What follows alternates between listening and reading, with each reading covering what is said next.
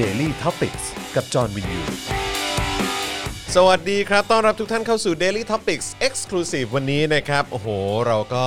มาอยู่ใกล้ชิดกับแขกสุดพิเศษที่หลายต่อหลายคนรอคอยว่าเมื่อไหร่จะกลับมาสักทีนะครับ ตอนนี้กลับมาแล้วนะครับ พี่แขกคำปากาครับ สวัสดีค่ะ สวัสดีครับ สวัสดีครับพี่แขกครับ กลับมาแล้ว กลับมาแล้วนะครับ หลายต่อหลายคนคิดถึงเหลือเกิน เออ ไม่ Exclusive แล้วมั้งเนี่ย เอ็กซ์คลูซีฟ เพ สิ ราะว่ามาเป็นประจำ ออกมาเป็นประจำ ดีครับดีฮะ มาเป็นประจำดีแล้ว เอ้ยผมขออนุญาตนิดนึงนะฮะ อ่ะ ปรับขึ้นอ่า โอ โอเค เคค่ะ โอเคนะครับเพื่อให้เสียงชัดเจนนะครับผมนะอ่ะใครมาแล้วก็ทักทายเข้ามาได้นะครับนะฮะคอมเมนต์กันเข้ามานะครับทักทายพี่แขกเข้ามาได้นะครับแล้วก็มีเรื่องอะไรอยากจะแชร์ อยากจะบ่นอยากจะระบายนะก็บ่นได้เอ่อบ่นเข้ามาได้เลย นะครับพิมพ์เข้ามาได้เลยครับผมนะ ถ้า ฮะ มีคำถามอยากจะถามก็ทยอยเขียนมาได้เลย เดี๋ยวให้ ใช่ พี่แบงค์เป็นคนแบบ ช่วย เก็ แบบว่า เก็บ เอ คำอถาม เก็บเก็บมานิดนึงเออนะค เพ รับ ราะว่าเดี๋ยว นะฮะ รอใกล้ๆรายการจบเดี๋ยวไม่มี เดี๋ยว เว ช่ ลาว ง ต่อ ท้ายเนอะเออ ค่ะ ครับผมนะฮะ ค่ะ อ่ะโอเคนะครับอ่ะโอเคก็เอ้ยงั้นงั้นฝากฝากน้องกริ่งได้ไหมใช่จ้ะฝาก ค่ะ ฝากดูคำถามหน่อยเนอะเออนะครับก็รวบรวมมาให้นิดนึงนะครับ มีคนบอกว่าดูจากนาโกย่าอืม อ๋ออากาศ นะค ดา รับ โกย่าเป็นไงบ้างคะ เพราะว่ากรุงเทพวันนี้ อืม เราสาหัสสากันมากจริงๆ300 กว่า 200 กว่าเป็นสีม่วง อืมก็ก็ถ้านาโกย่าก็น่าจะดีกว่าที่นี่แน่ๆฮะครับผมทุกที่ก็คงดีกว่าประเทศไทยฮะต อนเนี้ยครับผม โอ้จอน นะฮะ แต่ว่าโอเคไปเทียบแบบว่าอะไรพวกเออมันมีเห็นเห็นมีคนแชร์มาที่ที่ไหนนะแบบบังคลาเทศหรืออะไรสักอย่าง ค่ะ นั้นอันนั้นก็แย่พอสมควร แต่เราก็ติดท็อป 10นะเราติด เดี๋ ท็ ย อ ว ป ก่อน 5 นะ เดี๋ยวก่อนนะ ครับ คือทำไมถึงอยากจะให้ตัวเองสบายใจ อือฮึ ด้วยการไปมองแบบประเทศที่เขาแย่ เช่น โอ้เราก็ยังดีกว่าอินเดีย โอ้เราก็ยังดีกว่าบังคลาเทศ ฮะ โอ้เราคือเราเราก็ยังดีกว่าศรีลังกาคือ เออ เราไม่ได้บอกว่าประเทศเหล่านั้น อือฮึ เอ่อต่ำต้อยด้อย อือฮึ ค่า เขาแย่กับเรานะ หรืออะไร ม นะคะ คือเรามีหน้าที่แบบโอ้โห ค่าฝุ่น คือแขกจำได้อะเมื่อ 3 4 ปีที่แล้วว่าแขกจัดรายการแล้วก็ อือฮึ บอกว่า ช่วยด้วยค่ะ ประเทศอินเดียแย่แล้ว นิว อืม เดลีนี่อากาศแบบ ม 600 700 นะคะ อือฮึ ค่าฝุ่นเออเราต้องช่วยกันมอนิเตอร์แล้วนะ เกิดอะไรขึ้นที่อินเดีย อือฮึ คนอินเดียจะอยู่กันยังไง อืม คนจนอินเดียมีชีวิตอยู่อย่างไร แล้วเราก็มาดูนะคะว่าสถิติผู้ป่วยมะเร็งในปอดของอินเดียเนี่ยมันเพิ่มขึ้นอย่างมีนัยยะสำคัญอย่างไร ในรอบ 10 ปีที่ค่าฝุ่นมันสูงมากขึ้นเรื่อย อือฮึ ๆ แล้วคนเป็นมะเร็งในปอดก็อายุน้อยลงเรื่อย อืม ๆ แล้วพอนักข่าวไปสัมภาษณ์คนอายุแบบ 30 30 กว่าที่ปั่นสำล้อหรือปั่นจักรยาน ส่งของส่งอะไรในเดลีอะไรอย่างเงี้ยค่ะ ทุกคนก็บอกว่าเออการการจะออกมาทำงานแล้วได้ค่าแรงรายวัน เพื่อไปเลี้ยงครอบครัว หรือเพื่อเป็นค่าอาหารในแต่ละวันเนี่ย มันสำคัญกว่าปอดของเขา อืม คือเขาจะตายวันนี้หรืออีก 5 ปีตายเพราะมะเร็งในปอดเนี่ย มันก็ไม่ได้ต่างกันเท่าไหร่หรอก อืม เพราะฉะนั้นน่ะก็จะค่าฝุ่นแค่ไหนมันก็ต้องออกมาทำงาน อืม โดยที่ไม่ได้ใส่หน้ากากไม่ได้กลัวฝุ่นไม่ได้อะไรต่อไปแล้ว เพราะว่า มือหน้าจะกินอะไรยังไม่รู้เลย อืม คืออันเนี้ยเมื่อเมื่อห้าหกปีที่แล้วอะเรานั่งแบบโศกเศร้าเสียใจว่าดูสิคะเนี่ย สังคมที่มันมีความเหลื่อมล้ำนะคะ นเป็ สั น ง อย่า คม นะ ที่คนจนเนี่ยเขาไม่มีความฟุ่มเฟือยในชีวิตพอที่เขาจะแคร์ว่าค่าฝุ่นเป็นเท่าไหร่ อืม ดังนั้นนะคะประเทศเราอ่ะ อยากให้มันไปถึงจุดจุดนั้นได้ไหมแล้วก็หลับตาไปทีเดียวอ่ะ อ๋อ อย่าบ่นเลย อินเดียก็เป็น อืม บังคลาเทศก็เป็น เศร้าจังเลยเนาะอืม แล้วแบบที่หนักกว่านั้นน่ะ แขกยังมีความมั่นใจว่า เออไม่ช้าก็เร็วอ่ะ อินเดียเดี๋ยวมันก็จะค่อย ๆ ดีขึ้นเหมือน อืม หลายๆเรื่องเนื่องจากสเกลประเทศมันใหญ่ ครับ มากจอ ประ น ชา บอก ก ว่า รด้วยเนาะ ประชากรก็เยอะแล้วก็หลายพื้นที่ก็มีสิ่งแวดล้อมหรือมีสภาวะภูมิอากาศไม่เหมือนกันอินเดียเหนืออินเดียใต้ส่วนที่ใกล้กับแคชเมียร์อะไรอย่างเงี้ยคือเพราะฉะนั้นการจัดการอ่ะมันมันมันพี่แขกรู้สึกว่า sooner or later อือ อ่ะ ฮึ ด้วยระบบของประเทศเขาอ่ะมันต้องมีความพยายามที่จะแก้ไขเพียงแต่มันอาจจะช้านิดนึง อือฮึ อะไรอย่างเงี้ย อือฮึอือฮึ ส่วนแต่แต่เราอะเราเราควรจะ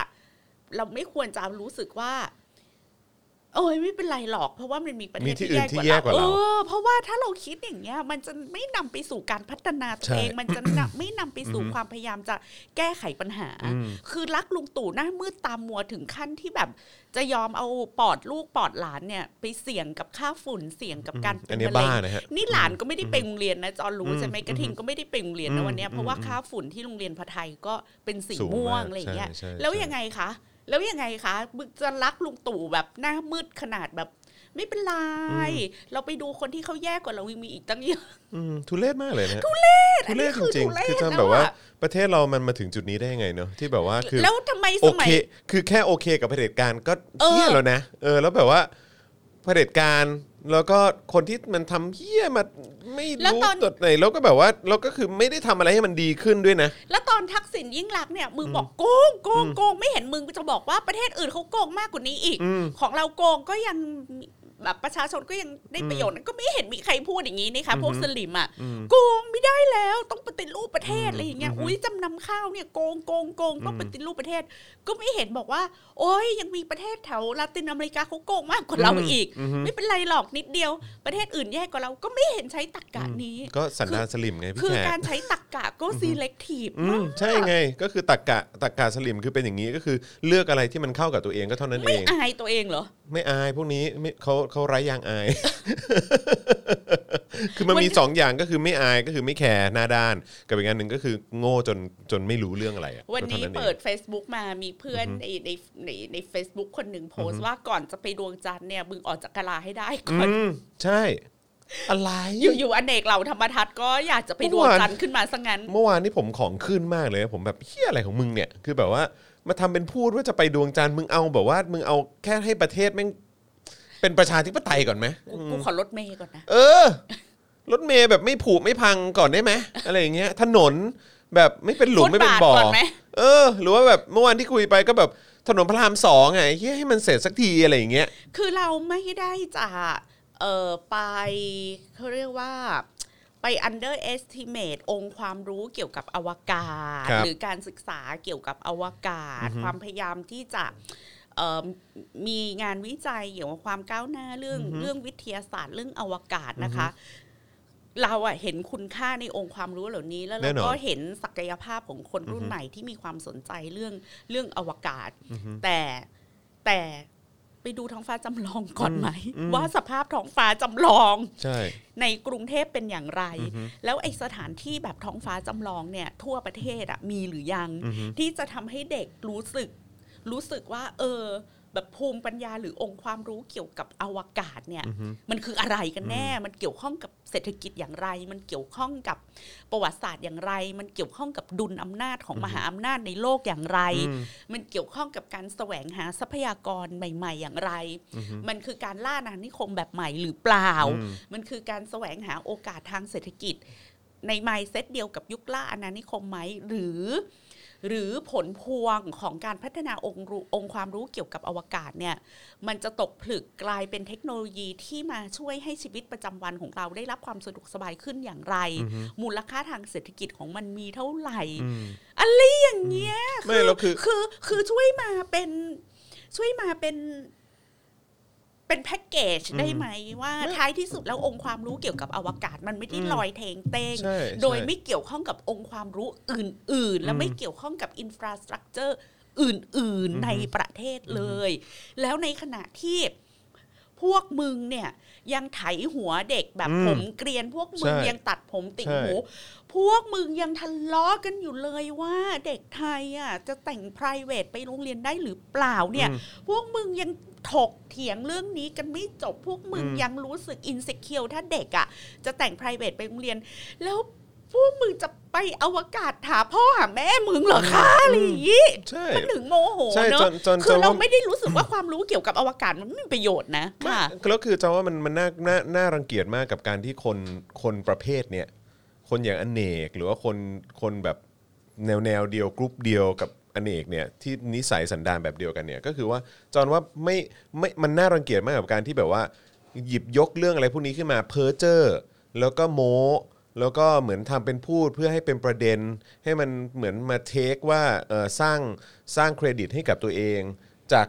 จากแบบพฤติกรรมที่ผ่านมาที่ตัวเองก็แบบไม่ได้เปิดโอกาส แล้ว ให้ มันสร้างเครดิตให้ เอ กัอบตัวเองยังไง เพราะสิ่งที่มึงพูดมาเนี่ยทำให้ มึงดูน่ารังเกียจ เขาคิดว่าอย่างนั้นไง เออ เขาคิดว่ามันทำให้เขาดูดีไง เอ เอ อ อไอคน ก็คิด ไอคนประเภทได้เนอะ ใช่ไงซึ่งจองก็รู้สึ แล้ ก วแบบ ว่าอะไรของมึง แล้วเหตุผลที่จะไปดวงจันทร์ก็คือเออจะได้ประกาศความเกรียงไกรของประเทศไทยเนี่ยเหรอคะ มึงส่งคนไทยไปปักธงไทยบนยอดเขาเอเวอเรสต์ให้สำเร็จก่อนค่ะ อืม แค่เอเวอเรสต์มึงยังไม่มีปัญญาใครปีนสำเร็จมาสักคนหนึ่งเนี่ย อืมอืม ปัญญาอ่อน อืม ประสาทแดก ใช่ เออจอนรู้สึกแบบ มันน่ารังเกียจอะคนคนประเภทเนี้ยคือแบบว่าคือแบบพยายามจะเทคเครดิตนู่นนั่นนี่ พยายามจะแบบว่าพูดเพ้อเจอนู่นนั่นนี่เพื่อให้ตัวเองดูดีขึ้นมาแต่ในขณะเดียวกัน ก็กดแต่คนรุ่นใหม่ แล้ ค วน รุ่นหลังหรือปัญญาชนคนอื่นๆ แบบว่ากดเขาชิบหาย มึงอยู่ ไว อ ปว ว ด เนี่ยนะ อืม ทีแคสจะยังไงปีเนี้ยเอาให้ อืม รอดก่อนไหม อืม เรียนออนไลน์จะยังไงเอาให้รอดก่อนไหม เพ อื ราะ ม เรื่องโควิดนี่ อืม พวกมึงก็ยัง มึง คุย ทำพวก กัน นี้ ไม่ ให้ จ ได้ บเล ก่อน ยเออ เออ เรียนออนไลน์กระปลิบกระปลอยมา อืม ทุกชั้นทุกระดับเลยนะ อืม แล้วระบบโอเน็ตอะไร t c a s ที่จะสอบเข้ามหาวิทยาลัย แล้วเรียนจบมหาวิทยาลัยออกมาทำอะไรเป็น อืม ตอนนี้มีปัญหาแล้วนะว่า อืม ไอ้ระบบการศึกษาอุดมศึกษาเราก็พังพินาศ ครับ อย่างยากจะกอบกู้ ครับอือฮึ คือไปไปทำตรงนี้ก่อนไหมคะ ใช่หนักหน่วงอืม คือเดี๋ยวเนี่ยเดี๋ยวพอฤดูจะเข้ามหาลัยเนี่ยไอ้ระบบส่งพอร์ตโฟลิโอสอบรอบหนึ่งรอบสองรอบสามทีคลาสเนี่ยเดี๋ยวก็มีดราม่าอีก อืม เหมือนทุกปี แน่ ที่ นอน ผ่านมา แน่นอนนะ คือเด็ก อ แบบเด็กที่เขาตั้งใจเรียนพยายามแล้วคุณลิฟายที่จะได้เรียนคณะใดคณะหนึ่งมหาลัยใดมหาลัยหนึ่งแล้วไม่ได้เรียนอ่ะ อืม ไม่ได้เรียนอ่ะ เพราะระบบที่คุณออกแบบมามันทุเรศทุลังอย่างเงี้ยมันไม่แฟร์กับเด็กอ่ะ อืม แบบที่มันเกิดขึ้นเมื่อปี อืม ที่แล้วสองปีที่แล้ว อืม ไปแก้ไขพวกนี้ก่อนไหม อืมใช่ นี่อยากจะไปปักธงไทยอะไรที่ดวงจันทร์ who อืม cares อืมใช่ บ้าฮะบ้ามันไร้สาระนะครับ รู้สึกแบบบางทีบางทีก็สิ้นหวังเหมือนกันนะฮะกับสังคมประเทศนี้นะครับ ผมนะฮะ อ่ะ ด่า อ่ะ เสร็จแล้วนะคะ ขอค่าด่าหน่อย ครับผมสนับสนุนเข้ามาครับ นะฮะอัพเอ่อสามารถสนับสนุนให้เรามีกำลังในการผลิตรายการกันต่อไปได้นะครับนะทางบัญชีกสิกรไทยนะครับ 0698 975 539 หรือสแกนเคอร์โคก็ได้นะครับ แล้วก็เมื่อสักครู่นี้เอ่ออาจารย์แบงก์ก็เพิ่งอัปเดตไปนะครับ ว่าคุณสามารถสนับสนุนได้ ผ่านทาง YouTube Membership นะครับ กดปุ่ม ค่ะ จอยหรือสมัครกันก็ได้นะครับผมนะอยู่ข้างปุ่ม subscribe นะจ๊ะนะครับแล้วก็เอ่อถ้าทาง Facebook นะฮะก็กดปุ่ม become a supporter ได้เลยนะครับอันนี้ก็เป็นการสนับสนุนแบบรายเดือนเช่นเดียวกันนะครับเสื้อเป็นไงบ้างฮะเสื้อเป็นไงบ้าง เสื้อ เออ ดอกทอง ครับผม ต่างๆใกล้หมดแล้วค่ะ ใกล้หมดแล้วเหรอ รีบสั่งนะ เอ เพ อ ราะว่าไม่ เรา ไม่ เรา ไม่มีการผลิตเพิ่ม ไม่ผลิตเพิ่มแล้วด้วย ใช่ โอ้โห เพราะว่าจะเปลี่ยนไปเป็นซีรีส์ใหม่แล้ว เป็น ซีรีส์ใหม่แล้ว เดี๋ยว ด้วย จะเอาคำใหม่ๆมาแล้ โอ ว เคนะฮะเดี๋ยวเดี๋ยวเดี๋ยวเดี๋ยวเราจะขึ้น QR code ให้ ค่ะ ให้ให้อีกรอบหนึ่งนะฮะจะได้แบบว่าสำหรับใครที่ที่เอ่ออาจจะยังไม่ได้ไปอุดหนุนกัน ค่ะ นะครับหรือว่าอาจจะพลาดนะฮะเอ่อในสัปดาห์ที่มันผ่านมานะครับสัปดาห์นี้เดี๋ยวเราจะขึ้นเอ่อ QR code ให้อีกรอบหนึ่งละกันนะครับเดี๋ยวรบกวนอาจารย์แบงค์ด้วยละกันนะครับนะฮะ ก็กระทุเอ่ออะไรนะ ก็ดอกทองนี่ค่ะ ครับผม ก็ไพร ก็ไพร่นี่ นี่ ค่ะ ค่ะแล้วก็หัวนมดำ หัวนมดำจำได้เลย เชื่อไหม ครับ คนกลัวจริง ๆ นะ หัวนมดำอะ ทำไมอะ เป็นตัวที่แบบขายไม่ดีที่สุดอะ ทำไมอะ คือ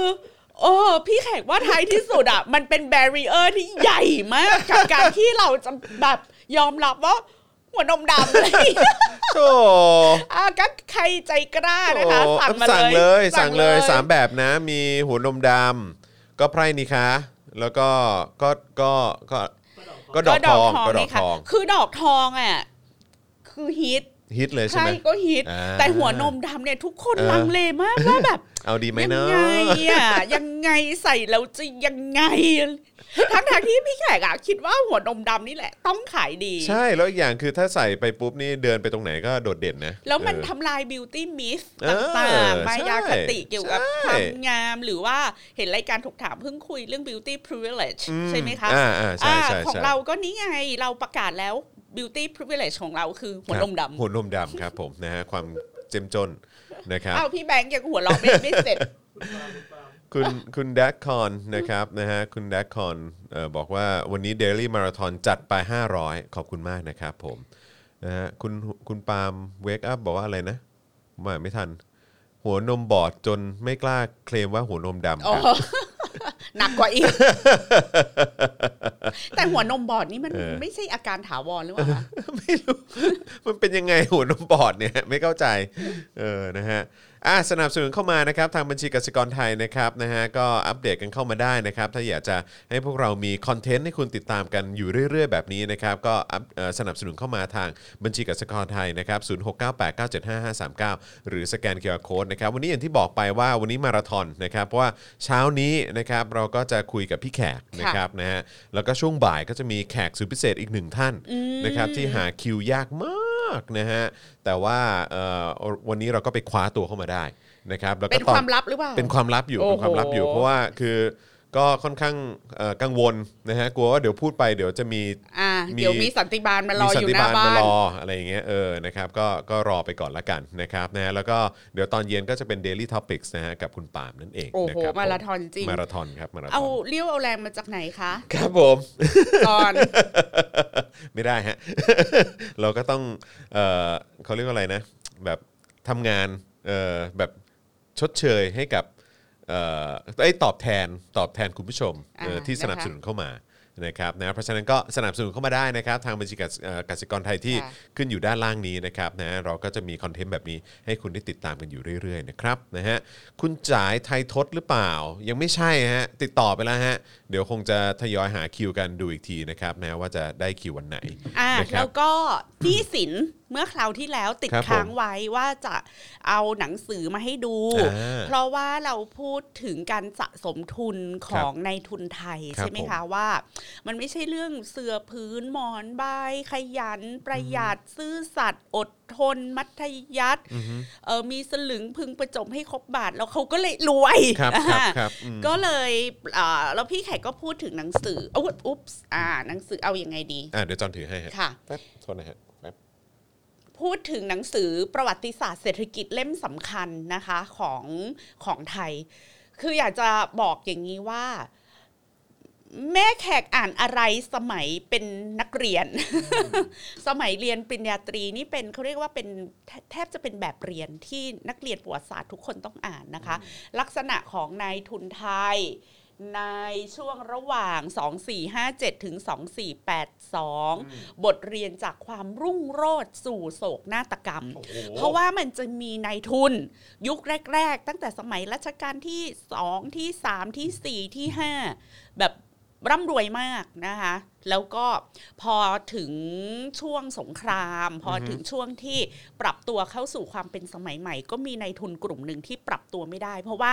คุ้นเคยอยู่กับการอิงแอบอยู่ อืม กับระเอ่อระบบระบบอุปถัมภ์ ครับ หรือระบบการค้าผูกขาด อือฮึ ที่ต้องอาศัยคอนเน็กชันกับเจ้า ครับ ก็เจ๊งไป อืม ก็เยอะ ม อะไรอย่างเงี้ยค่ะ อืมโอเค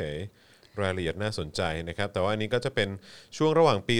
2457 ถึง4เอ่อ ค่ะ 2482 อันนี้คือคล้ายๆเป็นวอลลุ่มเอ่อวอลลุ่มแรก โวอลลุ่มแรกแล้วโวอลลุ่มสอง อ่าฮะ ของอาจารย์พันนีบัวเล็กเนี่ยก็จะมีในายทุนรุ่นใหม่ ครับ 2475 ลงมาอีก พอ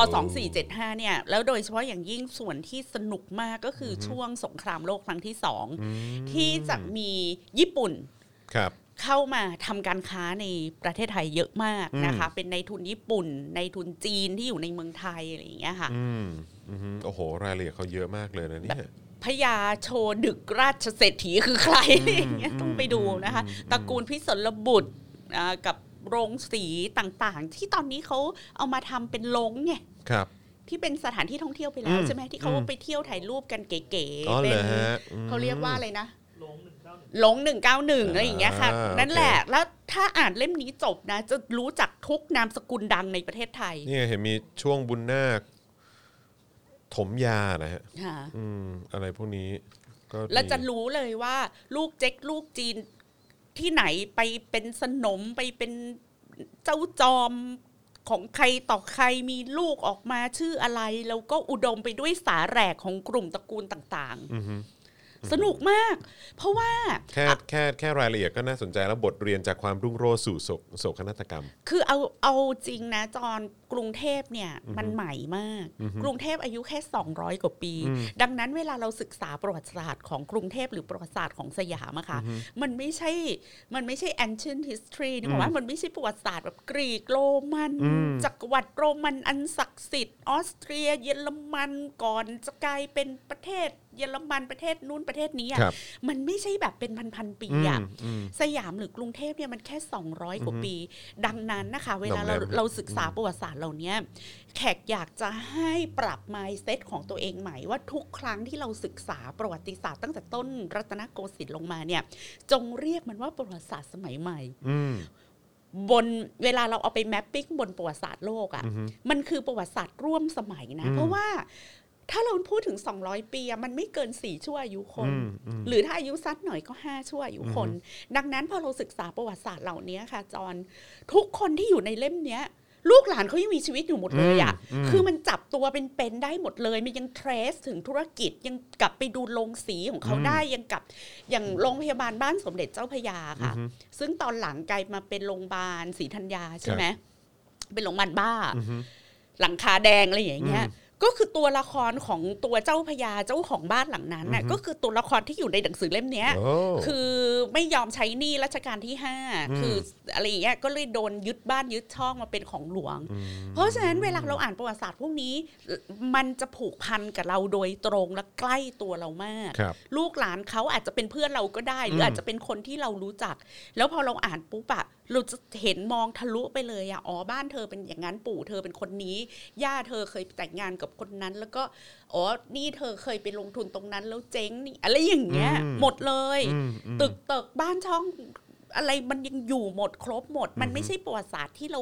หาอะไรไม่เจอแล้ว อืมอืม แล้วมันก็คือการทำความรู้จักตัวเองตัวเราเองในปัจจุบัน หรือความสัมพันธ์ของตัวเราเองกับกับกับสิ่งที่มันกลายมาเป็นธุรกิจ สิ่งที่กลายมาเป็นสิ่งเอ่อชนชั้นความเหลื่อมล้ำต่าง ๆ เนี่ย มันเทรสได้หมดเลยว่า มัน สา มี เห ที่ ตุ มาที่ไป เออ ม ใครเป็นใครเนี่ยมันมันยังอยู่อ่ะ อืม ปู่ย่าตายาย คนที่เราเห็นเดินเดินๆอยู่เนี่ย อืม มันไม่ได้อยู่ไกลสัก อืม เท่าไหร่ อืม มันไม่ได้อยู่ไกล ถือ ตัว ว่าเป็นเรื่อสัก งใกล้ เท่าตัไหร่วเรานะ อยู่ใกล้ตัวมาก ใกล้ตัวเรามาก ใกล้ตัวเรามากอืม ทำไมเขารวยจัง อืม เนี่ย ไป เดี๋ยว ดูเลย ใช่ มันมี ทำไม ที่มา เขา ที่ เจ๊ง ไปจ้ะอืม เจ๊งแล้วกลับมาอีกได้ไหม อื อะไรอย่าม งเงี้ย อืม ค่ะ นะฮะ ใครเข้าสู่วงการเมืองช่วงไหนบ้าง ลักษณะของในายทุนไทยนะครับในช่วงระหว่างพศ 2457 ถึง 2482 บทเรียนจากความรุ่งโรจน์สู่โศกนาฏกรรมนะครับ โดย ไม่รู้หาซื้อได้อยู่ไหม คุณ นะ พันนีบัวเล็กนะครับ ศูนย์หนังสือจุฬาค่ะ ต้องลองไปถาม น่าจะยังมีอยู่เนาะ อืมเพราะว่ามันจะอยู่ใน หรือ พ ว่า พวก แค่ ศูนย์หนังสือมหาลัยอ่ะ คือแค่แค่พอพูดพอพูดชื่อในลักษณะแบบนี้แล้วมันบางทีมันมันดูมันดูต้องห้ามไหมหนังสือแบบนี้ ไม่ ไม่ อะ นะเออ เป็นข้อมูลที่เขาไม่มีคำเขาไม่จัดด้วยไง เขาก็แอบเอาข้อมูลเรียงตามไทม์ไลน์ อืม มาให้เราดูทำตารางของกลุ่มธุรกิจ กลุ่มตระกูลต่างๆ ในยุคสมัยต่าง อืม ๆ เอามาให้ดู อืม ค่ะ อืม แล้วก็มีประเภทแบบเอ่อเสร็จเอ่อเจ้าภาษีในอากรเขียนจดหมายถึงพระมหากษัตริย์ยังไง พระมหากษัตริย์รัชกาลไหนเขียนจดหมาย อืม ด่ายังไงอะไรอย่างเงี้ย อืม เออ ลงมาตำหนิเรื่องการเป็นหนี้แล้วไม่ใช้หนี้อะไรกันยังไงค่ะ แปลว่ารายละเอียดเขาลง ราย ลึกละมาก เอียดล เลย ง นะ ลึ เนี่ ก ย มากจริง อื้อหือ แล้วไข่ก็เลยนึกถึงแบบเออสำนักพิมพ์แบบมติชนหรือฟ้าดิวกันเนี่ยน่าจะเอาเอาเล่มพวกเนี้ยมาอีดิทเนาะแล้วทำรูปเล่มใหม่อ่ะให้มันน่าอ่านอ่ะเพราะรูปเล่มอันเนี้ยมันโบราณมากเลย ใช่ใช่ใช่ใช่มันดูแอบกึ่งกึ่งๆดูเป็นแบบเรียนนิดนึง ใช่ คือมัน ใช่ไหม โบราณ ถ้าเอามาทำ แต่มันเป็น ให ผลงาน ให้มั วิทยานิพนธ์ ทั ใช่ไหม ใช่ เป็น อืม เป็นเออวิทยานิพนธ์ปริญญาเอกขอ ครับ ง ผม อาจารย์พันนีโบวเล็ก ครับผม แล้วอันนี้ไงคะที่พี่แขกเล่าให้ฟังว่าต่อมาเนี่ยมันก็กลายมาเป็นงานแบบของอาจารย์พอพันธุ์ อือฮึอือฮึอืม คือมันเป็นประวัติศาสตร์เศรษฐกิจเนี่ยของกลุ่มทุนน่ะต่อเนื่องมาเรื่อย อือฮึ ๆ แล้วก็น่าจะเป็นหนังสือที่อาจารย์วัฒนาใช้เยอะมาก ในการทำเรื่อง The Crown and เอ่อ The Capitalist ต่าง อืม ๆค่ะ ครับผมอืมนะฮะอ่ะโอเคนะครับก็ย้ำอีกครั้งนะครับสำหรับหนังสือมีคนถามมาว่าเอ่อชื่ออะไรนะครับก็คือลักษณะของนายทุนไทยนะครับในช่วงพศ 2457ถึง2482 นะครับผมนะฮะก็ ลองไปหาดูกันได้ ลองเสิร์ชก่อนละกันนะครับผมลองเสิร์ชก่อนนะค บ รับ อกว่าแม่แขกโดนไฟเยอะไปเปล่าวันนี้ เออ ดูโกรธ เออเดี๋ยวกันนะ ลองปรับนิดนึงพอดีขอขออภัยนะครับผมก็แบบว่าเอ่อให้ทีมงานมาดูเรื่องของไฟเพิ่มนิดนึงเออนะ คื ครับ อ ต้อง สารภาพว่า พอไม่ได้ไปจัดรายการที่ Voice คก็รั จะ บ ไม่ได้แต่งหน้า อ๋อ ก็หน้าก็จะแบบเป็นแบบนี้ คือมาในลักษณะหน้าสด มา ช่วย แบ ไม่ บ ได้จ ชิ ริ วๆงไงมาแบบชิวๆเออ ๆดูหน้าสดกันบ้าง ครับผมนะฮะอ่ะโอเค เดี๋ยวกันนะแป๊บนี่นี่ จ้า โอเค background นะครับก็ก็จะเห็นไปตลอดทั้งรายการนะครับผมนะอ่ะใครมาแล้วนะครับก็เอ่ออย่าลืมกดไลค์แล้วก็กดแชร์กันด้วยนะครับแล้วก็ใครที่อยากจะร่วมสนับสนุนนะครับให้เรามีกำลังในการผลิตรายการต่อไปได้ก็สนับสนุนมานะครับทางบัญชีกสิกรไทย 0698 975539นะครับแล้วก็คำถามนะครับทยอยส่งเข้ามาได้นะครับนะเดี๋ยวส่งเข้ามาเรื่อยๆเลยนะครับแล้วก็เดี๋ยวเราจะรวบรวมคำถามที่น่าสนใจนะครับหรือว่าที่เราเก็บเก็บมาได้ทันนะครับแล้วก็เดี๋ยวจะมาตอบกันในช่วงท้ายกันละ ค่ะ กัน นะครับผมนะวันนี้เราจะนั่งพูดคุยกันไม่เกินเที่ยงนะฮะเพราะว่าวันนี้เอ่อพี่แขกมีภารกิจ ต่อ ด้วยนะครับ ฮอตมาก ผมฮอตมากฮอตมากช่วงนี้เออนะครับผมนะฮะโอเคนะครับวันนี้เราจะมาเริ่มกันที่ประเด็นไหนกันดีฮะพี่แขกเอ่อหัวข้อของเราวันนี้ สู่สังคมไร้เงินสด ธนบัตรที่ระลึกจึงไม่ตอบโจทย์ เพราะว่าเอมสองสามวันมานี้มีประเด็นเนา ครับ ะเรื่องแบงค์ร้อยแบงค์พันอะไรอย่างเงี้ยตอน ใช่ ยังไง ใช่ใช่ใช่ใช่อือฮึ คือเรื่องการทำธนบัตรที่ระลึกอะค่ะจอนธนบัตรที่ระลึกที่เก๋มาก โอ้ยลืมเอามา เอ จ อ ริงๆแล้วมีอยู่ อ๋อ ที่ ได้ บ้าน เหรอฮะได้มาเหรอ ไม่ เห็น ไม่ เห็น ไม่ เห็นเมื่อวานเอ่อเอ่อพี่แบงค์ของเราเขา ค่ะ เขาก็ไปกดตู้ ATM แล้วก็ได้มาเหมือนกั ได้มาใช่ไหม ได้มา ไหลออกมาจาก ATM เลยนะ ไหลมาเลยใช่ไหม ไม่ที่พี่แขกลืมเอามาก็คือสำหรับพี่แขกอ่ะเออแบงค์โน้ตเอ่อสำหรับการเป็นเมมโมเรียลหรือการเป็นที่ระลึกที่เก๋เปรี้ยวสุดก็คือ ครบรอบการตายของมาร์คของคาวมาร์ อ๋อ ค ของคาวมาร์ก เราก็เลยทำธนบัตรคาวมาร์คศูนย์ยูโรมาเลยคะ โอ้จริงเหรอฮะ ก็คืออีคาวมาร์คเนี่ยมันจะไม่เอาทุนไม่เอาเงินไม่เอาอะไรทั้ง ก็เล นั้ ย น เป็นศูใช่ไหม นย์ยูโรไปเลย เออ แล้วก็เป็นแบงค์รูปคาวมาร์คแล้ว จริ ก็ งปะเนี่ย ธนบัตรอันนี้มีมูลค่าศูนย์ เลอ คือมัน เก๋อะคือ เออ จะอื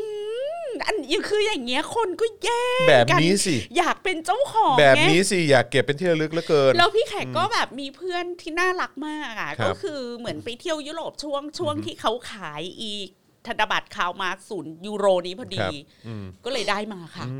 ได้มาเก็บไว้หนึ่งใบ อีกสิบปีจะเอาไปประมูลในอีเบละ โอ้สุดยอด คือนึกออกปะคืออย่างเงี้ยคือมันมันมีนัยยะที่มันรีเลทหรือมันสัมพันธ์กับอีตัวคนที่เราอยากระลึกถึงเขาอ่ะเขาอยากระลึกถึงเขาเขามาซึ่งก็คือศูนย์เลย ไม่มีอะไรถูกทำให้เป็นสินค้าหรืออะไรทั้งนั้นอะไรอย่างเงี้ย อืมอืมอืมอืมเออ ถ้าเกิดแบบนี้สิ น่าเก็บนะ เออ น่าเก็บอ่ะ เป็นยังไงอ่ะ อยากเห็นจังเลยอ่ะเออ ธนบัตรคา r มาร์กนะคะ Karl Marx ศูนย์อ่ะเดี๋ยวลองเซิร์ชดู หรือเออของอเมริกันนะคะของเออมันเป็นที่ระลึกของใครนะ เดี๋ยวก่อน ก็คือทำออกมาเป็นธนบัตรพันเหรียญ อือฮึ คือคนอเมริกาปกติอะอีร้อยเหรียญก็ไม่มีใครพกอยู่แล้วใช่ปะคือร้อยเหรียญนี่ใครพกนี่ประหลาดเลยนะ มึงไปเล่นการพนันหรือมึงไปถูกหวยอะไรมา หรือถึงมึงไปพกแบงค์ร้อยไว้เต็มกระเป๋าอะไรอย่างเงี้ยโดยมากก็พกกัน ห้าเหรียญสิบเหรียญปะ เออเดี๋ยวกันนะอ่านี่นี่ผมผมเจอแล้วเดี๋ยวผมส่งให้อาจารย์แบงค์โพสต์ในอันนี้ดีกว่าแป๊บ มาร์ก คาร์มาร์กเก๋มาก อ่าได้ละอ่ะส่งไปแล้วฮะแป๊บแบบนี้ป่ะฮะ ใช่เห็นไหม อ่า ศูนย์ โอเค ดูดีมากอ่ะ นี่ ดู จ้า ดีดูดี มีแขกมีด้วยอ่ะ โอ้เจ๋งอ่ะ เอ เจ๋ อง ตะ อ่ะ กี้จะหยิบมาก็ลืมนะคะ อ่าโอเคเดี๋ยวเดี๋ยวขึ้นจอให้ดูนะฮะ นี่เป็นอย่างนี้นะฮะ แบบนี้สีหน้าเก็บ เออ เพราะว่าพอ แบ เว บ ลา นี้ คุณ สีหน้าเก็บอืมเออ มันเก๋อ่ะ มันเจ๋งอ่ะเออ แล้วมันต้องไม่ มันต้องเออใช้ไม่ได้จริงในฐานะที่เอาไปซื้อสินค้า แต่จะมีมูลค่าในฐานะของสะสม อืมไม่แล้วคือเอาง่าย ๆ ตัวคาร์มาร์กเองก็เขาก็มีเขาก็มีมูลค่าเข้าใจไหมฮะคือหมายความว่าคือตัวเขาเองอ่ะเป็นเจ้าของแนวคิดเป็นเจ้าคือ เขามี ทำ คอนเทนต์ คือเขามีคอนเทนต์เขาทำอะไรเขาเขาเขาทำอะไรมาแล้วกันอ่ะ เออเอาเงี้ยอืมบางทีบางอย่างก็จะมีความรู้สึกว่ากูจะเก็บไปทำไมอ่ะเออนะฮะ อ่านะคะเขามีคอนเทนต์แล้วมันก็มีมีความแอบเสิร์ในในหลายจุดใช่ไหมคะ คือทำแบงค์ที่ระลึกออกมาแล้วก็ศูนย์ใช่ไหมเพื่อแบบอธิบายความเป็นมาสแล้วแล้วมันก็มีความขำ แต่ทีเนี้ยมันก็เอาไปซื้ออะไรไม่ได้ถูกปะ ครับ แต่เราอะต้องใช้เงินอะไปซื้ออีแบงค์สะสมนี้มา เพื่ออ อฮึ เป็นของที่ระลึกและเป็นของสะสมของเรา อืม แล้วในอนาคตอะค่ะ ระบบทุนนิยมก็จะทำให้แบงค์ข่าวที่ระลึกข่าวมาร์กเนี่ย อืม แพงขึ้นเรื่อยๆ มีมูลค่าขึ้นมา เออ ซึ่งอันนี้เป็นการทำงานของระบอบทุนนิยมที่มาร์กซ์ อืม เกลียดนักเกลียดหนา อื้อหือ เฮ้ยเห็นไหมคือมันมีมันสามารถสนทนากัน ใช่ ได้ในหลายระดับ มัน กับ คุย การ อะไร ผ ต่อ ลิ ได้ ต อีกเยอะเลยอะ ของที่ระลึกขึ้นมาชิ้นหนึ่ง อืม แล้วมันไม่ควรจะเป็นธนบัตรที่ใช้ในตลาด ครับ เพราะว่ามันถูกผลิตมาเพื่อระลึกถึง อืม คนคนนี้ อือหืออื อืม อหืออั อันนี้ก็เป็นฟังก์ชันของธนบัตรที่ระลึกเนาะหรือของแต่ละพี่ไข่ของรูสเวลล์มั้งของอเมริกาค่ะ ครับ ที่ทำแบงค์แบบพันเหรียญออกมา อ๋อ ค่ะ เดี๋ยวกันนะ ใช่ อ่านี่ อันเนี้ยเหรอฮะ โอ้ ค่ะ โห ว้าว ก็คือทำให้มันเวอร์ไปเลย เออ นะนะคะ ก็คือไม่ไม่ไม่มีใครรู้สึกว่าอยากจะเอามาใช้จริง อืม ๆ ค่ะ อืมอืมอืม อันนี้ก็หรือเหรียญโอเอ่อเอ่อแบงค์พันเยนของญี่ปุ่นเป็นรูปซากุระสำหรับ อ่า ฉลองเอ่อซัมเมอร์โอลิมปิกที่กำลังจะเกิดขึ้นนะคะ อันนี้ก็เป็นเรื่องธนบัตรที่ระลึกที่มีฟังก์ชันเพื่อเอาไว้เป็นที่ระลึกจริง อืมอืม ๆ เดี๋ยวก็ นะฮะ คงได้เห็น อ่านี่ ก็ คือ มีประมูลขายใน eBay แล้วนะ อีแบงค์ซากุระเนี่ อ๋ ย อเหรอฮะ ค่ะ เออ แต่ว่าอันนี้อันนี้ก็คือเป็นที่ที่ขึ้นจออยู่ตอนนี้ก็เป็นแบงค์พันเหรียญ ค่ะ นะครับหนึ่งหนึ่งพันเหรียญ เออ อันนี้ปะอ๋อไม่ใช่นี่อืม อ่า โอเค ค่ะ มีไหมพันเยน ไม่รู้มีหรือเปล่า ค่ะ เดี๋ยวลองเดี๋ยวลองหาดู ไอ้นี่ป่ะไอ้นี่ป่ะไอ้เนี่ยเนี่ยเนี่ยที่ใต้ต้นสักุระเนี่ยแบงค์ใต้ต้นสักุระเนี่ยอันนี้ป่ะ อันนี้เหรอ เราไม่ใช่ อ๋อ นะ ไม่ใช่เนอะ ค่ะ เออ หรือว่าอันนั้นนะ เออเอออ่านี่ อ๋อ อันนี้ เออ แต่แต่ภาพภาพมันอาจ ค่ะ จะไม่ค่อยชัดเท่าไหร่ ค่ะ นะครับนะฮะ เข้าใจว่าหายากอยู่ อืม ต้องไปประมูลกันใน eBay กันเลยทีเดียว อ่ะ นะะ ใครใครสนใจก็ลองไปเสิร์ชดูแล้วกันนะครับ คือ นะ เรากำลังจะพูดถึงฟังก์ชันของธนบัตรที่ระลึกต่าง อืม ๆ ทีนี้มาดูของไทยนะเขาก็ทำกันมาเยอะนะสำหรับธนบัตรที่ระลึกใช่ไหมคะ ใช่ครับผมอืม ก็โดยมากแล้วอะจอนเออเดี๋ยวนะ มีตอนที่รัชกาลที่ 9 นะคะ บาท 60 บาทตอนที่ 60พรรษาใช่ไหม อันเนี้ยคนแย่งกันซื้อมาก อืมอืมอืม อันนี้เป็นที่ต้องการมากตอนตอนที่เขาออกมา เพราะว่าหนึ่งเราไม่มีธนบัตร 60 บาทนะ ครับ แล้วอันเนี้ยก็คือออกมาทำให้เข้าใจว่า เออ ฟังก์ชันของการเป็นที่ที่ระลึกอะคือต้องไม่ใช่ ไม่ใช่แบงค์ที่ใช้กันอยู่ในชีวิตประจำวัน อืม แล้วก็ผลิตออกมาจำนวนจำกัด เพื่อให้คนน่ะ ไปซื้อแล้วก็เก็บไว้เป็นที่ระลึกเนาะอันนี้ออกมาในปี 2530 อันนี้ในความทรงจำของพี่แขกอะ โอ้โห ยายพี่แขกนี่คือแบบต้องการมากต้องการมากต้องการมาก คือแสวงหาแบบพยายามเที่ยวไล่เที่ยวคือกับแบงก์กับธนาคารอะไรอย่างเงี้ยเพราะว่าอยากเป็นเจ้าของ เพราะว่ายายพี่แขกเขาเป็นคนสะสมสะสมธนบัตร แล้วก็สะสมเหรียญ อืม แปลก โอเค ๆ ตั้งแต่สมัยเหรียญรูปีที่ใช้ในดินแดนล้านนาอะไรอย่างนั้นเลยเพราะ โอ้ย เมื่อก่อนเรา อย่างนั้นเลยฮะ ใช่ใช่ อืม อันเนี้ยเขาก็จะอยากได้มาก อันนี้ก็จะจำได้นะคะ ใช่แบงค์หกสิบบาท อ่าโอเค ซึ่งมันจะไม่อยู่ในตลาดนึกออกว่าจะ ครับ ไม่มีใครเอาไปซื้อหมู เขาไม่ใช้กันอยู่แล้ว ปลา ไง ไก่อะไรอย่างเงี้ย ใช่ ก็คือ ใช่ ได้ ใช่ มาก็เอามาเคลือบพลาสติก หรือใส่กรอบแขวน เก็บไว้ ฝา เลย บ้าน ใช่ นะคะ โอ้สามศูนย์ผมเพิ่งสองขวบเองนะ ใช่ โอ้โห ยุคนั้ สุดยนอดมากเออ แล้วก็ตอนที่สมเด็จย่าอายุเอ่อ90พรรษา อืม ใช่ไหมคะ ก็จะเป็นออกมาเป็นแบงค์50 แล้วก็แบงค์500 ซึ่งอันเนี้ยก็จะเป็นแบงค์ที่แปลกไปอีกคือคือโดยมากคนก็จะไม่เอามาใช้นะ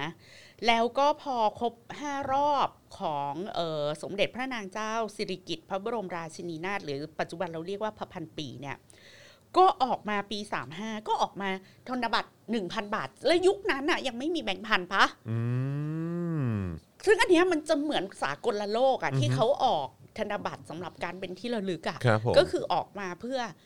ไม่ได้ encourage ให้เอาไปใช้ใน อือฮึ ในตลาดจริง ๆ เก็บไว้นะ เก็บไว้นะปี อือฮึอือฮึ 35 แล้วก็เมื่อเอ่อฉลองสิริราชสมบัติครบ 50 ปี ก็มีแบงค์50 500 500 แบบพิเศษ แต่อันนี้แขกไม่แน่ใจ อือฮึ คือออกมาปี 39 อันนี้ไม่แน่ใจว่าใช้ได้จริงหรือเปล่า อืม นะคะ อือฮึ แต่โดยมากคนก็ไม่เอามาใช้ เพราะคนรู้ ส่วนใหญ่ ว่า ก็เก็บเนาะ เออเพราะคนรู้ว่าเดี๋ยวราคามันจะขึ้นไง ใช่ใช่ เช่น ใช่ ไอ้แบงค์500 อาจจะขายได้ 5,000อะไรอย่างเงี้ย เมื่อกี้เมื่อกี้เอ่อเห็นอาจารย์แบงค์เสิร์ชไปพร้อม ๆ กันเนี่ย ก็มีแบบเหมือนเป็นเหมือนเป็นเพจเป็นเว็บเลยนะ ใช่ ที่แบบว่าสำหรับคนที่แบบ สะสม สะสมหรือว่าแบบคุยกันว่าเออแบบถ้าเกิดว่าจะซื้อต่อ หรือว่าถ้าเกิดว่าจะประมูลจะคิดราคาเท่าไหร่ ใช่ อะไรเงี้ยโอ้โหเราก็ว้าว เพราะว่ามีจำน นี่ วน มีราคา จำกัด โดยประเมินอะไรอย่างงี้ด้วยนะ เท่าไหร่อ่ะเท่าไหร่อ่ะแบงค์หกสิบาทนี่เท่าไหร่อ่ะ อตอนนี้เท่าไหร่ฮะ สองหมื่ ส น องหมื่นกว่าบาทอื้อหือโอเค นะอ่ะตอนนี้ใครเห็นลู่ทางการลงทุนหรือยังคะ อือฮึ พี่แขกอะไม่ได้เก็บไว้เลยจอนของ เหล่าย าย นี้ อะ นะฮะ ที่ยายสะสมไว้อะแล้วก็ไม่รู้หายไปไหนด้ อ๋ ว อย เหรอ โอ้ไม่รู้หาหายหมดเลย โอ้ หายหมดเลย มีแบงค์แปลก ครับผม ๆเต็มไปหมดเลย เนี่ยเนี่ยรู้สึกแบบตายแล้วทำไมตอนนั้นเราไม่รักษาตอนนี้มันหลายแสนแล้วนะเนี่ย เออใช่ใช่ใช่ใช่โอ้โหโอ้โหสองหมื่นกว่า และ บาท ไซ เนอะ ส์ก็แปลกเห็นปะ อือฮึ ไม่ไม่ใช่ไซส์ธนบัตรปกติอะอ่ะ เรามาไล่ไล่ดูกันนะ ถือถือว่ามันมันนั่งดูเหมือนเหมือนเช็คราคาตลาดการลงทุนกันหน่อยนะคะ ธนบัตรที่ระลึกวันราชาพิเศษกโอ้นี่ครบรอบแต่งงานนะ อื เอ้ยไม่ใช่ เอ้ย ราชาพิเศษกครบรอบ ขึ้น ครองราช เออ ห้าสิบปี ก็มีแบงค์ห้าสิบห้า เอออันนี้มันคือแบงค์อะไรอ่ะ แบงค์ห้าแสนเหรอ ห้าแสนเหรอกลิ่ง ใช่ปะมันจะมีอันครบรอบ 50 ปีอะฮะเออ เดี๋ยวราชาพิเศษก นี่ธนบัตร 5 0 0แสนบาทจริงด้วย ราชาพิเศษกคือแต่งงานปะ อันข้างล่าง แต่งงาน ไม่ใช่ ปะ ไม่ใช่สิ พระบาทสมเด็จพระเจ้าอยู่หัว ภูมิพลอดุลยเดชสมเด็จพระนางเจ้าสิริกิติ์เขาเป็นรูปคู่นะ ราชาพิเศษกก็ขึ้นขึ้นครองราชเลยฮะ ขึ้นของราชเหรอ ใช่ใช่ โอเค ใช่ใช่ใช่นี่ไง 5 0 0แสนบาท ธนบัตรใบละ 5 0 0แสน เออตอนแล้วราคาตอน เนี่ นี้ ย เท่าไหร่อ่ะ ราคาตอนนี้เหรอฮะเขามีมีประเมินไหมมีประเมินราคาไว้ไหมเอ่อธนบัตรรุ่นแรกที่ธนาคารแห่งประเทศไทยขายคือ 1 ล้านบาท แล้วก็มีการบันทึกทะเบียนผู้ซื้อด้วย โอ้ยใครมีบ้างอ่ะ แบงค์เนี้ย อ๋อราคาส่วนที่เกินหน้าธธนบัตรนั้นธนาคารแห่งประเทศไทยถวายพระบาทสมเด็จพระเจ้าอยู่หัวรัชกาลที่ 9 หากผู้ถือ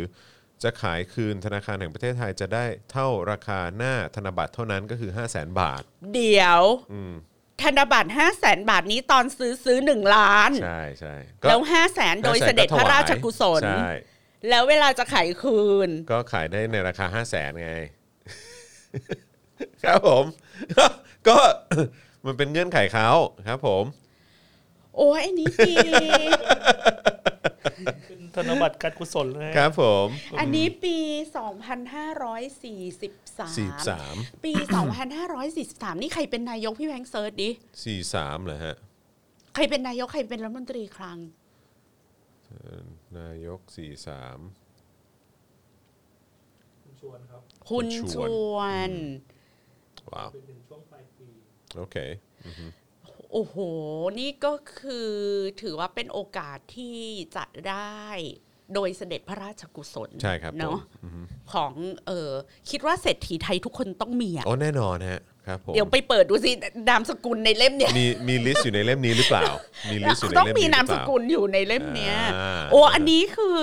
ไม่รู้มาก่อนเลยเนาะ ครับ ไม่ ผม แล้วราคาสะสมมันเท่าไหร่แล้วตอนเนี้ย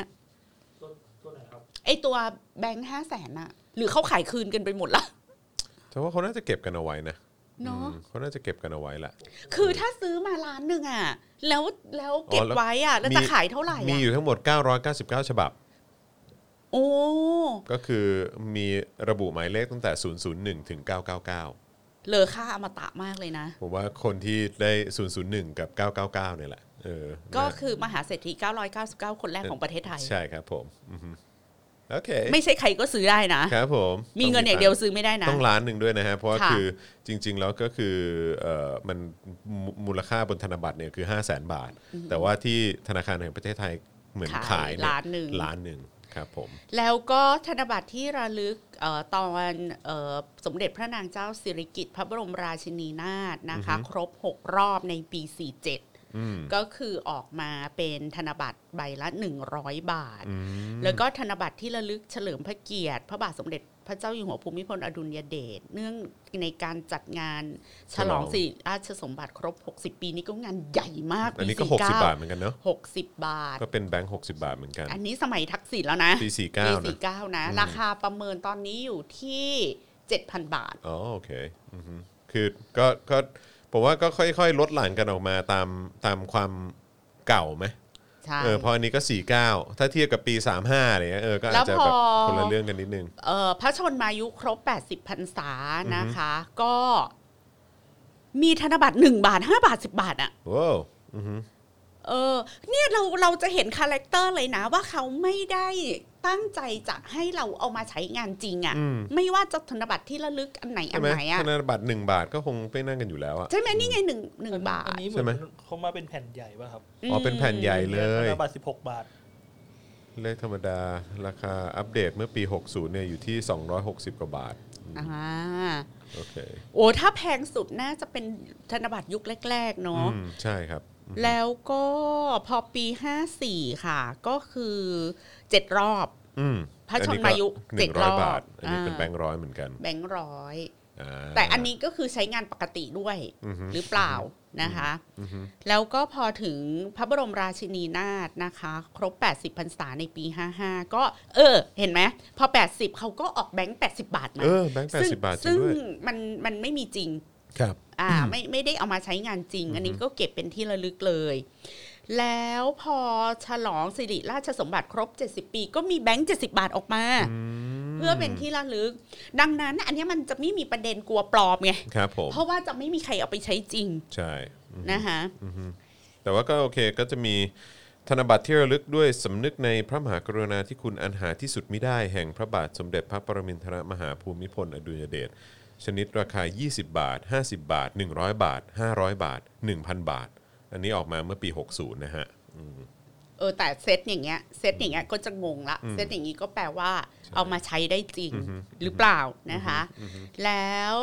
พระราชพิธีบรมราชาพิเศษกเอ่อตอนปี 62 ก็ออกมาเป็นธนบัตร 100 บาท 1,000 บาทออกมา ตอนปี 63 ก็คืออันเนี้ยอันล่าสุด อ๋อเอออัน นนี้คืออันล่าสุด อันล่าสุดอืมนะคะข โอ อ เค งเอ่อพระเจ้าอยู่หัวรัชกาลปัจจุบัน อืม อืม นะฮะ ซึ่งมันเพราะมันมันมีประเด็นดราม่า กัน ครับ อยู่ในโลกโซเชียลใช่ไหม ใช่ครับผมว่าเอ๊ะมันจะง่ายต่อการปลอมแปลงหรือเปล่า อ่า เพราะว่าไม่มีอะไรนะ ออกเสียงใหญ่ละ Orion constellation เออ เออ ยูไรอัน เออก็คือคือเมื่อวานนี้เนี่ยก็ก็เอ่อพูดถึงประเด็นนี้ไปประมาณหนึ่งนะฮะ คือเอ่อ Orion constellation เนี่ยมันเป็นคล้ายๆเป็นเป็นไอ้เนี่ยไอ้ดาวเนี่ย ค่ะ เออเป็นแบบคล้ายๆ หมู่ดาวที่เขาปริ้นลงไปบนบนธนบัตรใช่ไหมแล้วไอ้ไอ้อันเนี้ยเวลาเราเอาเข้าเครื่องปรินเตอร์ หรือว่าเอาเครื่อง ค่ะ ซีล็อกเครื่องสแกนอะไรต่างๆเหล่านี้เครื่องพวกนี้มันจะปฏิเสธเลย มันจะปฏิเสธบอกว่าเราจะไม่ทำการก๊อปปี้ให้นะ เพราะว่าถ้ามันมีไอ้สัญลักษณ์แบบนี้อยู่เนี่ย มันแปลว่ามันต้องเป็นธนบัตรแน่เลย เพราะฉะนั้นป้องกันการปลอมแปลงห ซึ่ รื ง อว่า ถ้าถ้า หรือ จะทำแบบเนี้ยในความรู้สึกเรา เราก็จะรู้สึกว่าน่าจะทำเป็นธนบัตร เช่นสมมติว่าปีนี้ปี 63 ใช่ไหม ก็ทำเป็นธนบัตรฉบับ 63 บาท อ๋ออะไรอย่างเงี้ย อะไรอย่างเงี้ย ออ เราเราก็ไม่ต้องไปใส่ยูไรอัน อือฮึอือฮึ นึกออกปะเพราะก็จะไม่มีประเด็นว่าจะจะปลอมหรือไม่ปลอม เพราะรู้ละว่าไม่มีใครทำนอกจากเอ่อธนบัตรเพื่ออระลึกเนี่ย อือฮึ เป็น ก็ ของพิเศษมีจำนวนจำกัดอะไรก็ว่ากั เอน ไปอะอไรอย่างเงี้แล้วย แล้วก็เอาไปซื้อของอะไรถ้าเขาถ้าแม่ค้ารับก็รับอ่ะนะ อืม ในมูลค่า 63 บาท อืมอืม แต่จะไม่มีประเด็นเรื่องปลอม แต่ความที่ความที่เป็น 100 กับ 1,000 ใช่ไหมคะ มันเป็นมันเป็นธนบัตรแบบที่ใช้กันค่อนข้างเป็นประจำกันอยู่แล้วเนอะ ค่ะ อืม ก็เลยพอมันไม่มียูไรอันอ่ะคนก็เลยกังวลกันว่าจะมีความอันตราย สแกนพริ้นอย่างสะดวกค่ะเออซึ่งถ้ามียูไรอันเนี่ยมันถ่ายเอกสารไม่ได้ สแกนไม่ได้นะคะ ใช่อือฮึ แต่ คือเอา ที่ เอา ฮะ เข้าโปรแกรมมันยังมันยังไม่มันยังไม่มันยังไม่แบบ อ่า process อะไรให้เลยนะ ค่ะ คือมันเด้งขึ้นมาเป็นเป็นคำเตือนขึ้นมาเลย ค่ะ บอกว่าเฮ้ยอันนี้มันเป็นธนบัตรนะ อ่า เออถ้าเกิดว่ามี Ryan อยู่ ทีนี้แบงค์ชาติเขาก็ชี้แจงว่า ไม่อันตรายหรอก ให้ไปสังเกต 5 จุดก็คือ 1 ตัวเลขแจ้งชนิดราคา ใช่ค่ะอือฮึ ช่วยไหมอะตัวเลขแจ้งชนิดราคา 2 ธนบัตรเป็นสีเหลืองทอง ก็ถ้าสแกนก็สแกนออกมาเป็นสีเหลืองทองได้เหมือนกันปะ โอเค สามตราพระราชพิธีมันก็สแกนออกมาได้ปะสี่ตัวเลขแจ้งชนิดราคาในดอกไม้ก็มันสแกนได้ปะคะห้าภาพด้านหลัง คือทั้งหมดเนี้ยมันก็สแกนได้หมด ไหม อันนี้ไม่รู้อันนี้ไข่ไม่มีความรู้จริงๆนะครับ อือฮึ ขอความเห็นจากผู้รู้ด้วย อืมอือฮึ หรือคนจากแบงค์ชาติจะมาไขข้อข้องใจในในช่องคอมเมนต์ก็ได้เลยนะคะ เพราะว่าประเด็นที่เขากังวลคือมันไม่มียูไรอัน อือฮึ แล้วมันสแกนได้ อือฮึ ดังนั้นอ่ะ เวลาเราจะดูว่าปลอมหรือไม่ปลอมอ่ะแล้วจุดที่คุณให้ดูอ่ะ มันเป็นจุดที่สแกนได้หมดไง อืม สแกนแล้วปริ้นได้หมดไง อืม หรืออาจจะกระดาษไม่เหมือนปะอาจจะต้องดูคุณภาพ เขา ก บอกระดา ว่า ษ เขาบอกว่ามันมีเอ่อถ้าเอามือไปสัมผัสเนี่ย มันจะมีแบบเป็นมันจะนูนขึ้นมา อ่า เออ นะ เขาบ คะ อกอย่างนี้เขาบอกว่าเออถ้าเกิดว่าสัมผัสปุ๊บเนี่ยมันจะนูนขึ้นมานะอะไรอย่างเงี้ยอืมเป็นฟิลนี้ แล้วก็เขาบอกว่าหมึกที่เขาใช้พิมพ์เนี่ยมันก็เป็นแบบเหมือนอารมณ์แบบคล้ายๆ เป็นแม่เหล็ก อ่า เออใช่ไหม ก็ เพราะ จะ ฉะนั้นคือมันก็จะมีวับวับแวว อืม วาววาว ก็ ได้ ปลอมยากแหละ ปรับจากสีเทาเป็นสีเขียวได้อะไรแบบเนี้ย อ๋อ สีเงินเป็นสีเขียวอะไรอย่างเงี้ยเออแบบ คื ว่า อ ถ้าพลิกไปพลิกมาเนี่ยเอออันเนี้ยก็ อ่า โอเคโอเค แล้วก็บอกว่าก็มีข่าวอย่างนี้ด้วย เตือนระวังแบงก์ใหม่ธนบัตรที่ระลึกใช้วันแรกวันนี้ แบงก์ร้อยใหม่ลักษณะคล้ายธนบัตรใบละ 1,000 บาท อืม หว่านใช้ทอนเงินผิด อืม โดยเฉพาะแม่ค้าผู้สูงอายุทั้งหลายนะคะ แล้วก็คนส่วนมากก็ไม่รู้ว่ามีการนำออกมาใช้ในวันแรก อืม ซึ่งวันที่ 12 ธันวาคมที่ผ่านมาเนี่ย อือฮึ ก็แบงค์ชาติก็ประกาศว่า ธนบัตรที่ระลึกเนื่องในวันพระราชพิธีบรมราชาพิเศษกได้เริ่มนำออกใช้แล้ววันนี้ อือฮึ ซึ่งเป็นวันครบรอบหนึ่งปีของการเสด็จพระราชดำเนินเรียบพระนครโดยขบวนพยุหยาตราทางชนละมาก อืม พันบาทมี 10 ล้านฉบับนะ ครับผม ร้อยบาทมี 20 ล้านฉบับ อือฮึ และธนบัตรชนิด 100 บาท พี่แบงก์กดมาแล้ว ใช่ครับ กด ผม มาจากตู้ ATM ใช่คือ ได้ เขาเอาเข้าระบบไปเลย ก็ว้าว อืม ก็ถึงมือทุกท่านเรียบร้อยแล้วนะครับ ค่ะ ครับ แล้วบอกว่ารอบนี้ประชาชนหรือลูกค้าสามารถกดจากตู้ ATM ได้เลย อืม ถ้าธนาคารนำธนบัตรนี้ใส่เข้าตู้ ATM ไม่ต้องมาจองที่ธนาคาร ถ้ามองเผินๆก็อาจจะคล้ายๆ หรือประชาชนที่ไม่เคยเห็นก็อาจจะกังวลว่าเป็นแบงค์ปลอมหรือเปล่า คือเดี๋ยว ถ้ามันจะไฮโซขนาดนั้นน่ะ มันจะเราต้องกังวลไหมว่าที่ไหลออกมาจากตู้ ATM เป็นแบงค์ปลอมอะ อืมไม่หรอกก็คือเรื่อง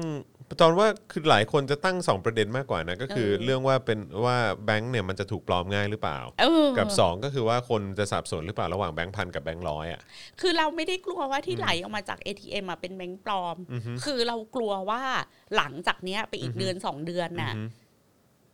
เกิดมันมีคนหัวใสอ่ะ อืม ปลอมขึ้นมา อือฮึ มันจะวุ่นวายหรือเปล่า ใช่ใช่ อ่า ใช่ นะคะ คือใช้ตอนช่วงแรกๆมันก็ไม่มีปัญหาละครับเออนะฮะแต่ว่าไอ้ตอนหลังๆมากกว่าแหละที่มันจะมีปัญหาที่หลังจากที่เงินมันเข้าไปไหลเวียนอยู่ในระบบเยอะแยะมากมายขนาดเนี้ยเออแล้วมันจะยังไงต่อ คือแขกงงว่าทำไมทำมาเยอะตั้ง 20 ล้านฉบับ อือฮึ คือถ้าทำออกมา อยาก เย ให้ อะ สะสมถึงมือทุกคนหรือเปล่า คือถ้าทำออกมาเยอะขนาดเนี้ย แปลว่า อือฮึ แปลว่า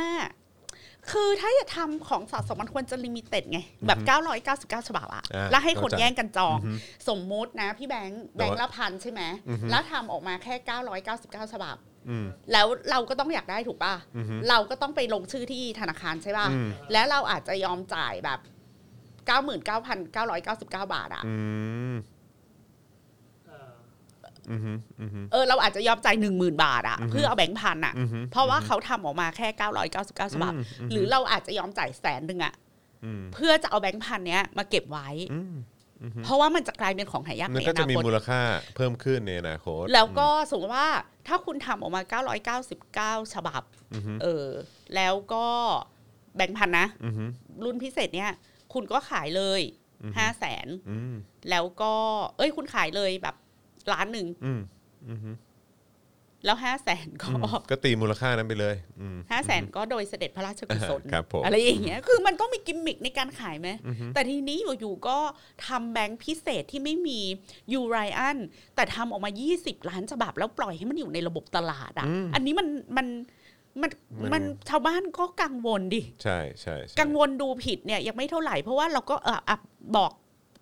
PR ประชาชนนะว่าเพ่งดูดีๆนะ อืม ว่า อืม ไอ้แบงค์ใหม่เนี่ยมันร้อยกับพันมันใกล้เคียงกันมากอะดูเล็งเลขศูนย์ให้ดีนะเว้ยอะไรอย่างเงี้ย อืมอืมอืมอืมอืม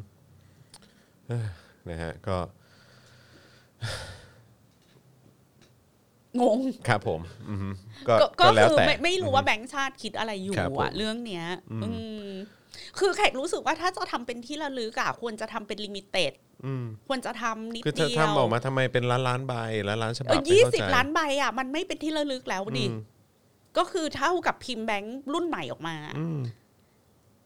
ใช่ แล้วยังไงพอ 20 ล้านใบนี้มันก็จะหมุนเวียน เพราะ 20 ล้านใบแปลว่าหมุนเวียนไปอีกทั่วกระปวสารเลยไหมอะ อีกนานอ่ะ เอออ อีกอีกอีกพักใหญ่เลยฮะ มันก็คือจะมีมีคุณค่าเท่าเท่ากับแบงค์ที่เราใช้ในชีวิตประจำวันอะ ม ถ้ามันมีคุณค่าเท่ากับธนบัตรที่เราใช้ในชีวิตประจำวันอะมันก็ไม่พิเศษดิ อืมอืมอืม ใช่ไหม มันจะ ก็ มันจะเป็นเที่ยวลึกได้ เออ มันก็ไม่ได้ทำ ได้ ให้ อย่าง เรารู้ ไร สึกพิเศษบ้าง ครับผม ว่า อุ๊ย นี่คือครบรอบหนึ่งปีนะ อือฮึ ที่แบบเออเรียบพระนคร อือฮึ มีขบวนพยุหายาตราชนละมากต่าง ก็ถือว่าเป็นงานแล้วก็อีเวนต์ใหญ่อ่ะอืมใช่ไหมฮะอืม ๆอ่ะนี่เป็นคือคืองงว่าพิมพ์มาเยอะมาก อืมอืมฮึงงเหมือนกันครับผมนะฮะอ่ะโอเคนะครับก็อันนี้ก็เป็นประเด็นนะครับที่มีข้อกังวลกันเกี่ยวเรื่องของการไม่มี Orion Star เอ่อเอ่อเขาเรียกว่า Orion Constellation ใช่ไหมฮะ แล้วก็ไอจุดสังเกต 5 จุดของธนาคารแห่งประเทศไทยที่เขาชี้แจงออกมาเนี่ยก็ไม่รู้ว่ามันจะทำได้จริงหรือเปล่านะครับก็เดี๋ยวต้องดูกันไปในระยะเวลาอีกสักเดือน 2 เดือน ค่ะ นะครับหลังจากที่แบงค์พวกนี้ไปไหลเวียนอยู่ในระบบแบบเยอะขนาดนี้ แต่ว่าเหมือนแบงค์พันเนี่ยเหมือนว่าเขาคงจะไม่คงคงจะไม่ได้ไปไหลเวียนนะเนาะเออเพราะว่าคือมันเป็นแบงค์ขนาดใหญ่ มันเป็นไซส์ใหญ่ อืม ใช่ไหมฮะ เป็น แต่ว่า ไซส์ใหญ่ แต่ เลย ไซส์ไอ้แบงค์ร้อยอันใหม่มากกว่า ที่หลายคนน่าจะกังวลมากกว่า คือแบงค์พันนี่เป็นไซส์พิเศษเลยใช่ไหม ใช่ คะ ใช่ใช่ใช่อือฮึ แบงค์พันพิมพ์ ออกมาสิบล้านฉบับเลยนะ อืม คือแบงค์พันเนี่ยไม่อยู่ในตู้ ATM แน่นอน อืมใช่ เพราะว่าไซส์ใหญ่ อือฮึ ก็คืออันเนี้ยต้องไปจองที่ธนาคาร อืม ถ้าใครอยากเก็บไว้เป็นที่ระลึก อือฮึอือฮึ ค่ะ อืม เก็บไว้ ครับผม เป็นของสะสม ถ้าอยากเก็บไว้จ นะคะ ริงๆอะนะฮะอืม ค่ะ ครับผมนะฮะ โอ้ยสิบล้านฉบับเลยนะ สิบล้านฉบับครับผม แต่คือเข้าใจป่ะคือถ้าเก็บไว้สิบล้านฉบับก็คือ แล้วมูลค่าในอนาคตมันจะขึ้นขนาดไหน มันก็ ไม่ ไม่ขึ้นสิเพราะ เพราะป มัน ริมาณมันไม่ได้ เย เย อะ อะขนาดนั้น คือถ้าเกิดว่ามี 900 999 ฉบับ ก็ว่าไปอย่าง แต่ว่าอันนี้มี 10 ล้านฉบับแบบ โอเค ไม่แล้วถ้าสิบล้านฉบับเนี่ยสมมติว่าพี่แขกไปซื้อแบงค์เนี้ยที่ธนาคารอ่ะเพราะพี่แขกอยากเก็บไว้เป็นที่ระลึกใช่ไหม อือฮึ เงินมันจะไปไหนอะ อืม เงินเงินหนึ่งพันบาทของเราที่เอาไปซื้อแบงค์มูลค่าหนึ่งพันบาทเนี้ย อือฮึอืม มันจะกลายเป็นเงินหมุนเวียนในตลาดไหมหรือยังไง เอออันนี้อยากรู้ อออัอัน เนาะ นี้ก็อยากรู้เหมือนกัน อันนี้อยากรู้จริงๆนะอยากอยากรู้ระบบอะ อือฮึอือฮึว่าอะไรยังไง คือคือตกลงทำออกมาขายในฐานะที่เป็นของที่ระลึกใช่ไหม อือฮึ แบงค์พัน อือฮึ แล้วขายแล้วเงินเงินเป็นของใคร อือฮึเงินเข้าธนาคารแห่งประเทศไทยหรือเปล่า เออ หรือว่าแบบมันก็จะเป็น คือเงินมันต้องมี ไป ที่ ไปรวมเป็นแบบว่าเป็นเงินสำรอง ของธนาคารหรือเปล่า เออ มันก็น่าสนใจดี เอ เหมือนกัน อ นะฮะ อันนี้ฝากถาม อืม ฝากถามผู้รู้ มีใครมีใคร เพ ทรา ราะ บ ว่า บ้าง เงินทุกบาททุกสตางค์ในตลาดมันต้องมีที่มาที่ไป อืม ถูกปะ ใช่ครับผม จะปริ้นออกมาเนาะ เออ จะปริ้นออกมา เอออื มครับผม ค่ะ คือเราไม่มีความรู้เรื่องนี้จริง อืม ๆ เราก็ มีคนบอกว่า เอา เอ๊ะ มาชวนคุย คือที่ออกมานี่คือเพราะมีกระแสว่ามีแบงก์เป็ดออกมาด้วยหรือเป ล่า มีธนบัตรแบบว่า เป็ด เออ ไปซื้อลูกชิ้นซี ใช่ใช่ใช่ แต่ ใช่ แต่ยังไงอาจารย์แบงค์แบงค์พันไซส์เนี้ยเอาไปซื้อของได้ไหม เขาบอกว่าได้ครับ อ่ะ แล้ว ถ้า ก็ ซื้อของ แล้วก็มีคนบอกว่ากดได้จากตู้ ATM ด้วย เฮ้ อ้าวย แบงค์พันก็กดได้เหรอ เฮ้ย จริงเหรอ เนี่ยเนี่ยเมื่อกี้มีคน จริงปะเนี่ย บอกว่าครับ แบงค์พันแบงค์พันไซส์อันนั้นนี่มันสามารถกดจากตู้ ATM ได้ด้วยเหรอ มืนแบบมีคนไปเบิกเงินเป็นแบงค์พันมา ครับ ก็ได้มาเป็นแบบเป็นมัดมาเลยอะ ล่ะ เอ้างั้นก็เคลียร์ละว่าเงิน สุดยอด เงินไม่เมื่อเขาไม่ได้พิมพ์ออกมาในฐานะเป็นของที่ระลึกเขาพิมพ์ออกมาเป็นธนบัตรที่ใช้จริง ก็เคลียร์ละว่าเงินเงินก็คือก็คือเงินในตลาดนี่แหละ อืม ไม่ไม่ได้แปลกอะไร อืม อืม โอเค แต่แค่ตกใจ เฉยๆว่า แต่แค่แต่เพราะฉะนั้นเหลือประเด็น แบงค์ไซส์ เดียว ขนา นะ เนี่ยนะ เหลือประเด็นเดียวคือกลัวปลอม กลัวแบงค์ปลอมเหอะหลังจากเนี้ย ใช่ผมว่าประเด็นหลักสุดอืมตอนนี้น่าจะเป็นเรื่องของการปลอมแปลงแล้วแห แล้ ละ วถ้าคิดแบบเฮี้ยๆนะคิดแบบคนเฮี้ยๆเลยก็คือว่า กลัวมากที่สุดอะก็คือกลัวปลอมโดยคนที่มีเทคโนโลยีอันเนี้ย อืม อยู่ในมืออะ อือฮึอือ เพ ฮึ ราะว่ามันก็ปลอมยาก เพราะว่าลายเขียวดำ อืม อะไรแบบที่ อืม จอนพูดอะ อือฮึที่มันวิงวิง แล้ สะ ว ท้อน เรา ได้ เชื่อระบบราชการไทยที่ไม่คอร์รัปชันเหรอ เอ่อโดยโดยเฉพาะในยุคสมัยนี้ก็ยิ่งเอ่อเครดิตความน่าเชื่อถือไม่ค่อยมีเท่าไหร่ฮะ แต่แต่เขามีพิพิธภัณฑ์ธนบัตรไทย อือฮึ แล้วก็มีมีทัวร์โรงกระสาบด้วยมั้ง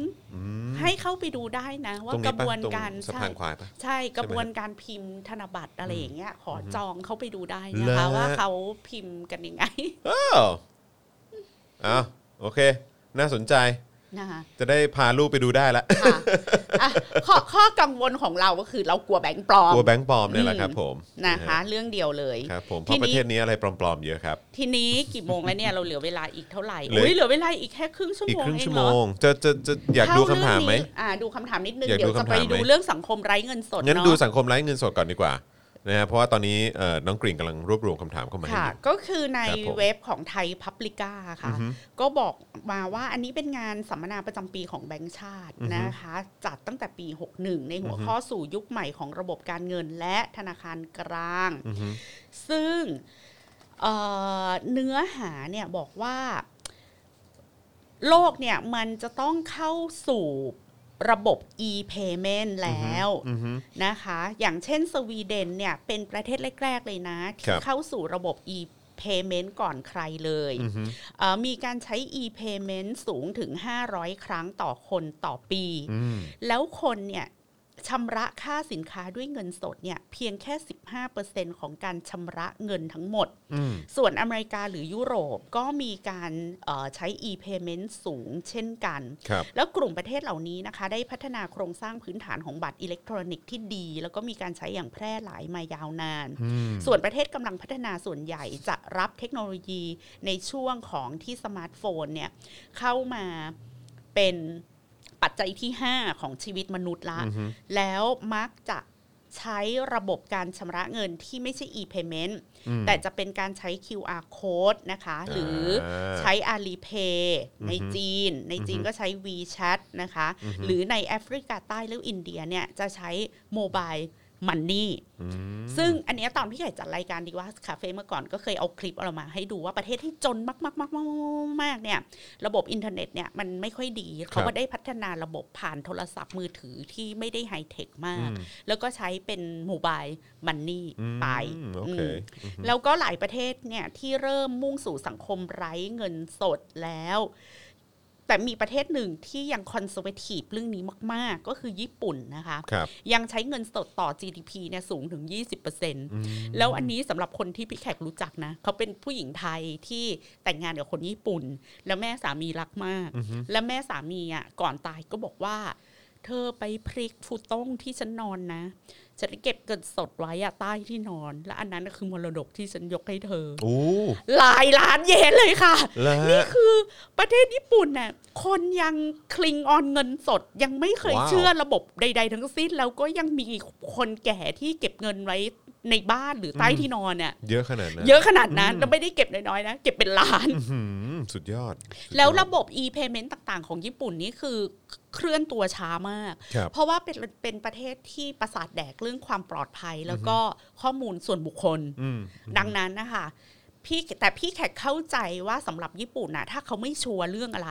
คือถ้าเขาไม่พัฒนาหรือปิดรอยรั่วทุกจุดนะ ให้เป๊ะอะเขาจะไม่กดสวิตช์เปิดใช้ เหมือนที่พี่แขกเคยเล่าว่า ปี 95 ถึง 97 98 ที่พี่แขกไปญี่ปุ่นน่ะโทรศัพท์ยังเป็นอย่างเงี้ย อืม ที่เป็นที่ยังไม่ใช่กดอะเป็นหมุนอะ อืม หมุนแกรกแกรกแกรกแกรกอะค่ะ แล้วก็ส้วมหลุมอะไรอย่างเงี้ย อืม แต่พออินฟราสตรักเจอร์มันวาง ได้ปุ๊บ แล้วมันอุดรูรั่วทั้งหมดอะคราวเนี้ยค่ะ ไม่มีสวิตช์ไฟเลยอะทุกอย่างเป็นระบบเซ็นเซอร์ คือเดินก็มีไฟเปิดตามหลังแล้วตืดตืดตืดอะไรอย่างเงี้ย อื ส้วมนี่ก็เป็นส้วม เป็นสมาร์ททอย เอ เลท อส หม มาร์ ด ทเทอร์เลตหมดเลย คือเวลาเปลี่ยนนะมันจะเปลี่ยนแบบ คือมันจะทำในจุดที่มันจะทำระบบหลังบ้าน ให้เป๊ะก่อน แล้วค่อยมา กดสวิตช์ระบบหน้าบ้านแล้วคิดว่าระบบ e-payment หรือระบบสังคมไร้เงินสดของญี่ปุ่นอะคงจะต้องถกเถียงแล้วอุดรูรั่วหลังบ้านกัน กั จ น น อีกเยอะ ตายกันไปข้างหนึ่งอะ อืมอืมอืมอืม แล้วถึงจะเริ่มได้ช้ากว่าคนอื่นแน่ ๆ แต่เริ่มแล้วอ่ะ จะไม่มีข้อผิดพลาดใด ๆ เลย ใช่ จะ อืมไม่มี ไม่ ปัญหา ปล่อยให้มีอะไรพลาด ใช่ แบบการแฮก ใช่ เฮกแบบบัตรเครดิตอะไรอย่างเงี้ย ซึ่งซึ่งก็ดีไปอีกแบบนะ แต่มัน เออว่ ช้า ก็ ไงช้าแล้วมัน ช้า ทำให้ญี่ปุ่นเสียโอกาสทางเศรษฐกิจเยอะ ก็จริง มาก ก็จริง เหมือนพวกเทคโนโลยีต่างๆนะคะ ที่ อือฮึ ปล่อยให้ซัมซุงหัวเว่ยเสี่ยวมี่อะไรไปะเขาไปกันหมดแล้วอ่ะ ม ญี่ปุ่นยังแบบมึนงงอยู่ใน อืม ดงความไฮเทคทั้งทั้งๆ อื ที่ ม ตัวเองเป็นผู้นำเทคโนโลยีเนาะ อืม ค่ะ อืม อ่ะแต่ก็ลดลงนะคะ ก็คือค่อยๆ ลดลงจาก 20%ของ GDP เป็น 10-12%ของ GDP อ่าแล้วก็ส่วนประเทศไทยเนี่ยประเด็นที่แบงค์ชาติเขาจัดงานสัมมนาอันนี้ก็คือจะบอกว่า อยากจะให้เรามาเป็นสังคมไร้เงินสดทั้งหมดเลย อืม เพราะว่าต้นทุนการผลิตแบงค์หรือต้นทุนการผลิตธนบัตรเนี่ยมันแพงมาก อืม เฉพาะค่าขนส่ง เนี่ยเขาบอกว่า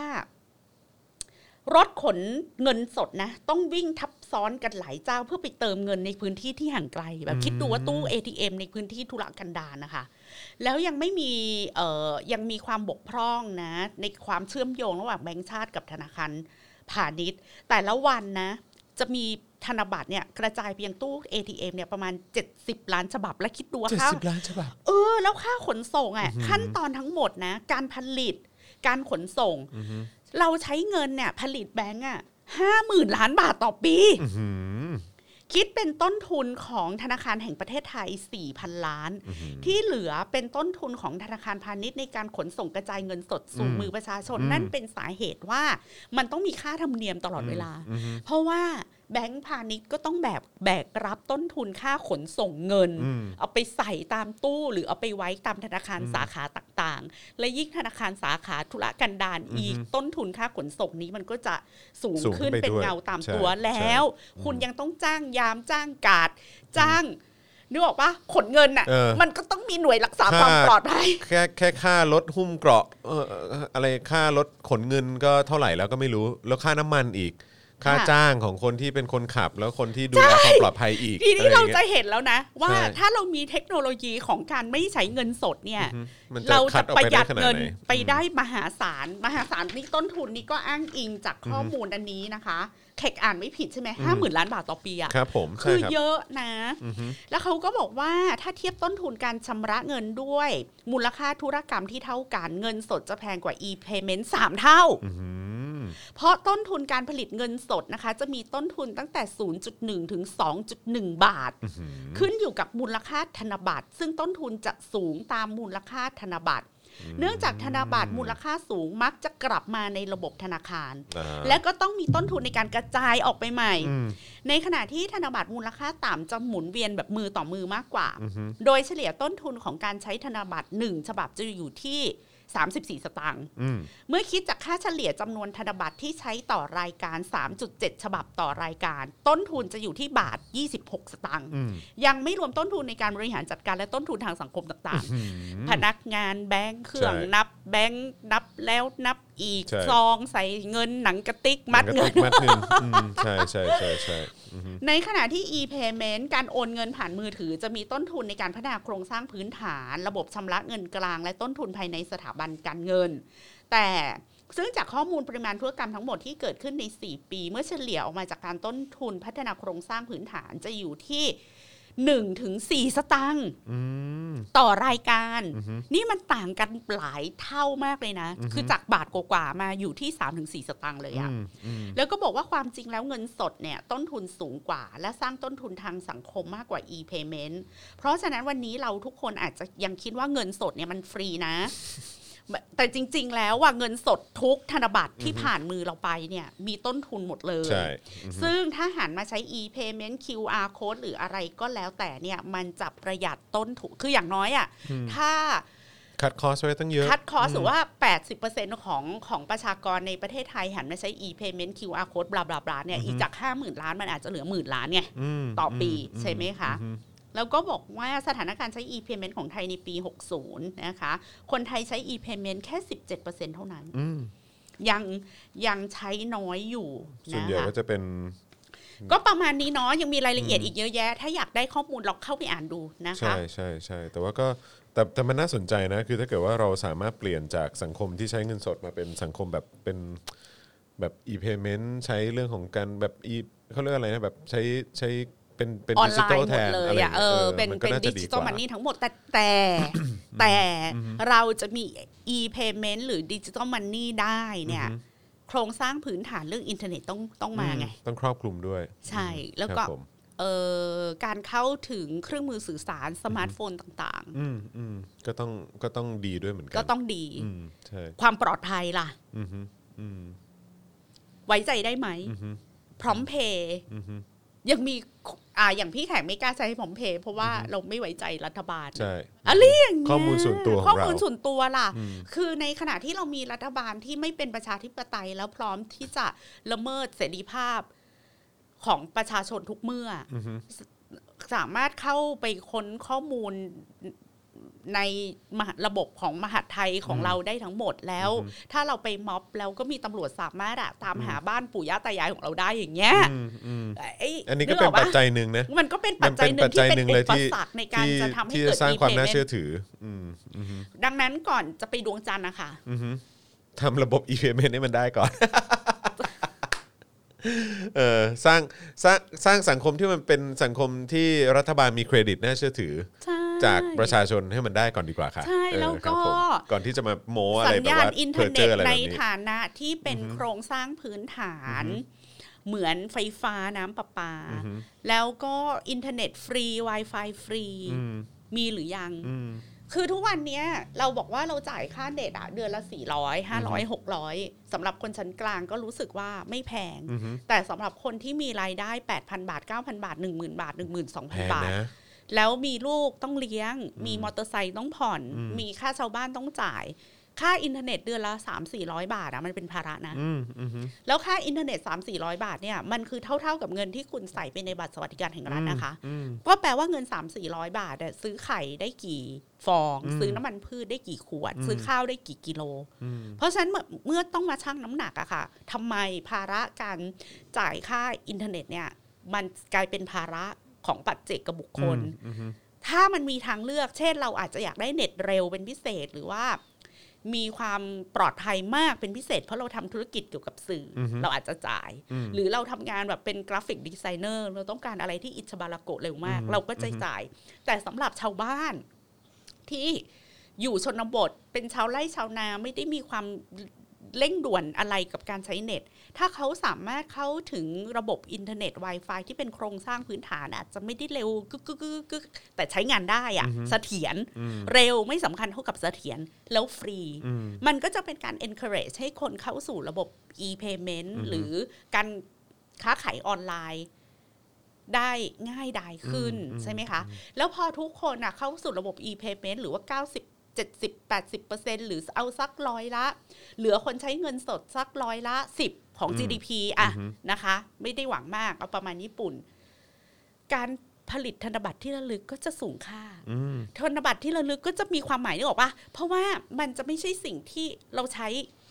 กันในชีวิตจะไม่ เป็น ใช่ ของ สิ่ง rare ที่เราเอาไปซื้อลูกชิ้นอะ อืมอืมฮึ เพราะว่าเราซื้อลูกชิ้นเราก็สแกน QR code อะไรอย่างเงี้ยค่ะ แล้วทีนี้พอคุณจะออกธนบัตรที่ระลึกสำหรับเอ่อเหตุการณ์นั้นเหตุการณ์นี้เหตุการณ์สำคัญเหตุการณ์ที่น่าจดจำต่างๆ คุณออกมาคนก็จะคนก็จะใช้หรือว่ามีมันไว้ในครอบครองด้วยความรู้สึกว่าสิ่งนี้เป็นสิ่งพิเศษ นี่เนาะมันต้องมีฟังก์ชันบางอย่าง อืม ที่เป็น reference ของกันและกัน แต่อันเนี้ยธนบัตรที่ระลึกของไทยออกมาล่าสุดเนี่ยออกมาแบบงงง อืมใช่ ๆงงๆแบบยูไรอันก็ไม่มี ไซส์ก็แปลก อือฮึ สีก็ใกล้เคียงกัน แล้วยังจะสามารถไหล ๆ ออกมาตับตู้ ATM ได้อีก อือฮึ แล้วทำออกมา 10 ล้านฉบับ 20 ล้านฉบับ แล้วมันจะเป็นเมมโมเรียลได้ยังไง มันจะเป็นของพิเศษมันจะเป็นของสะสมได้ยังไงในเมื่อมันมี 20 ล้านฉบับทำไม What's the คุณ point? เออว่าจะพอยนี่ก็เป็น อือฮึ อ่ะจับ ใช่ แพะ ใช่ ชนแกะกันมาอย่างนี้ เข้า ละ ใจ ค่ะ เข้าใจ ค่ะ เข้าใจเออนะครับซึ่งผมก็เชื่อว่าคนก็น่าจะรู้สึกอย่างนี้กันเยอะอะ อืม เออนะครับว่าเฮ้ยแบบมันอะไรกันนักหนาวะเออแล้วทำไปเพื่ออะไร แล้วก็เงินภาษีกูทั้งนั้น แล้วก็มาสร้างความงุนงงเกี่ยวกับเรื่องของ ของเงินที่หมุนเวียนอยู่ในตะเอ่อในในสังคมอีกอืมนะครับ อ่าสำหรับคนที่ฟัง เพลินๆแล้วลืมโอนเงินก็โอน ครับ ได้เลยนะคะ สนับสนุน ทวง เข้ามา ตลอดเวลา ใช่ฮะสนับสนุนเข้ามาฮะทางบัญชีกสิกรไทยนะครับ0 6 9 8 9 7 5 5 3 9 หรือสแกนเคอร์โคก็ได้นะครับผมนะฮะ ค่ะ เอ่อคุณดักคอนนะครับเอ่อส่งคำถามเข้ามาบอกว่าอยากทราบความเห็นแม่แขกเอ่อว่าสัมภากระมีส่วนทำให้ e-payment ประเทศไทยไม่เกิดหรือเปล่าอืม เพราะว่าคนจะถูกเทรสเรื่องภาษีหมดเลยไง ก็อาจจะเป็นไปได้ ใช่ไหม อืมครับก็อาจจะเป็นไปได้ คืออย่างนี้ในเราในฐานะคนไทยอ่ะ เรายินดีจ่ายภาษี อฮึ เราไม่เคยอยากจะหนีภาษี เราไม่เคยอยากจะเลี่ยงภาษีเลย อือฮึ ถ้าภาษีนั้นนะคะมันถูกนำไปใช้ในเรื่องที่ถูกที่ควร ถ้าภาษีนั้นน่ะมันกลับคืนมาในรูปของบริการประชาชน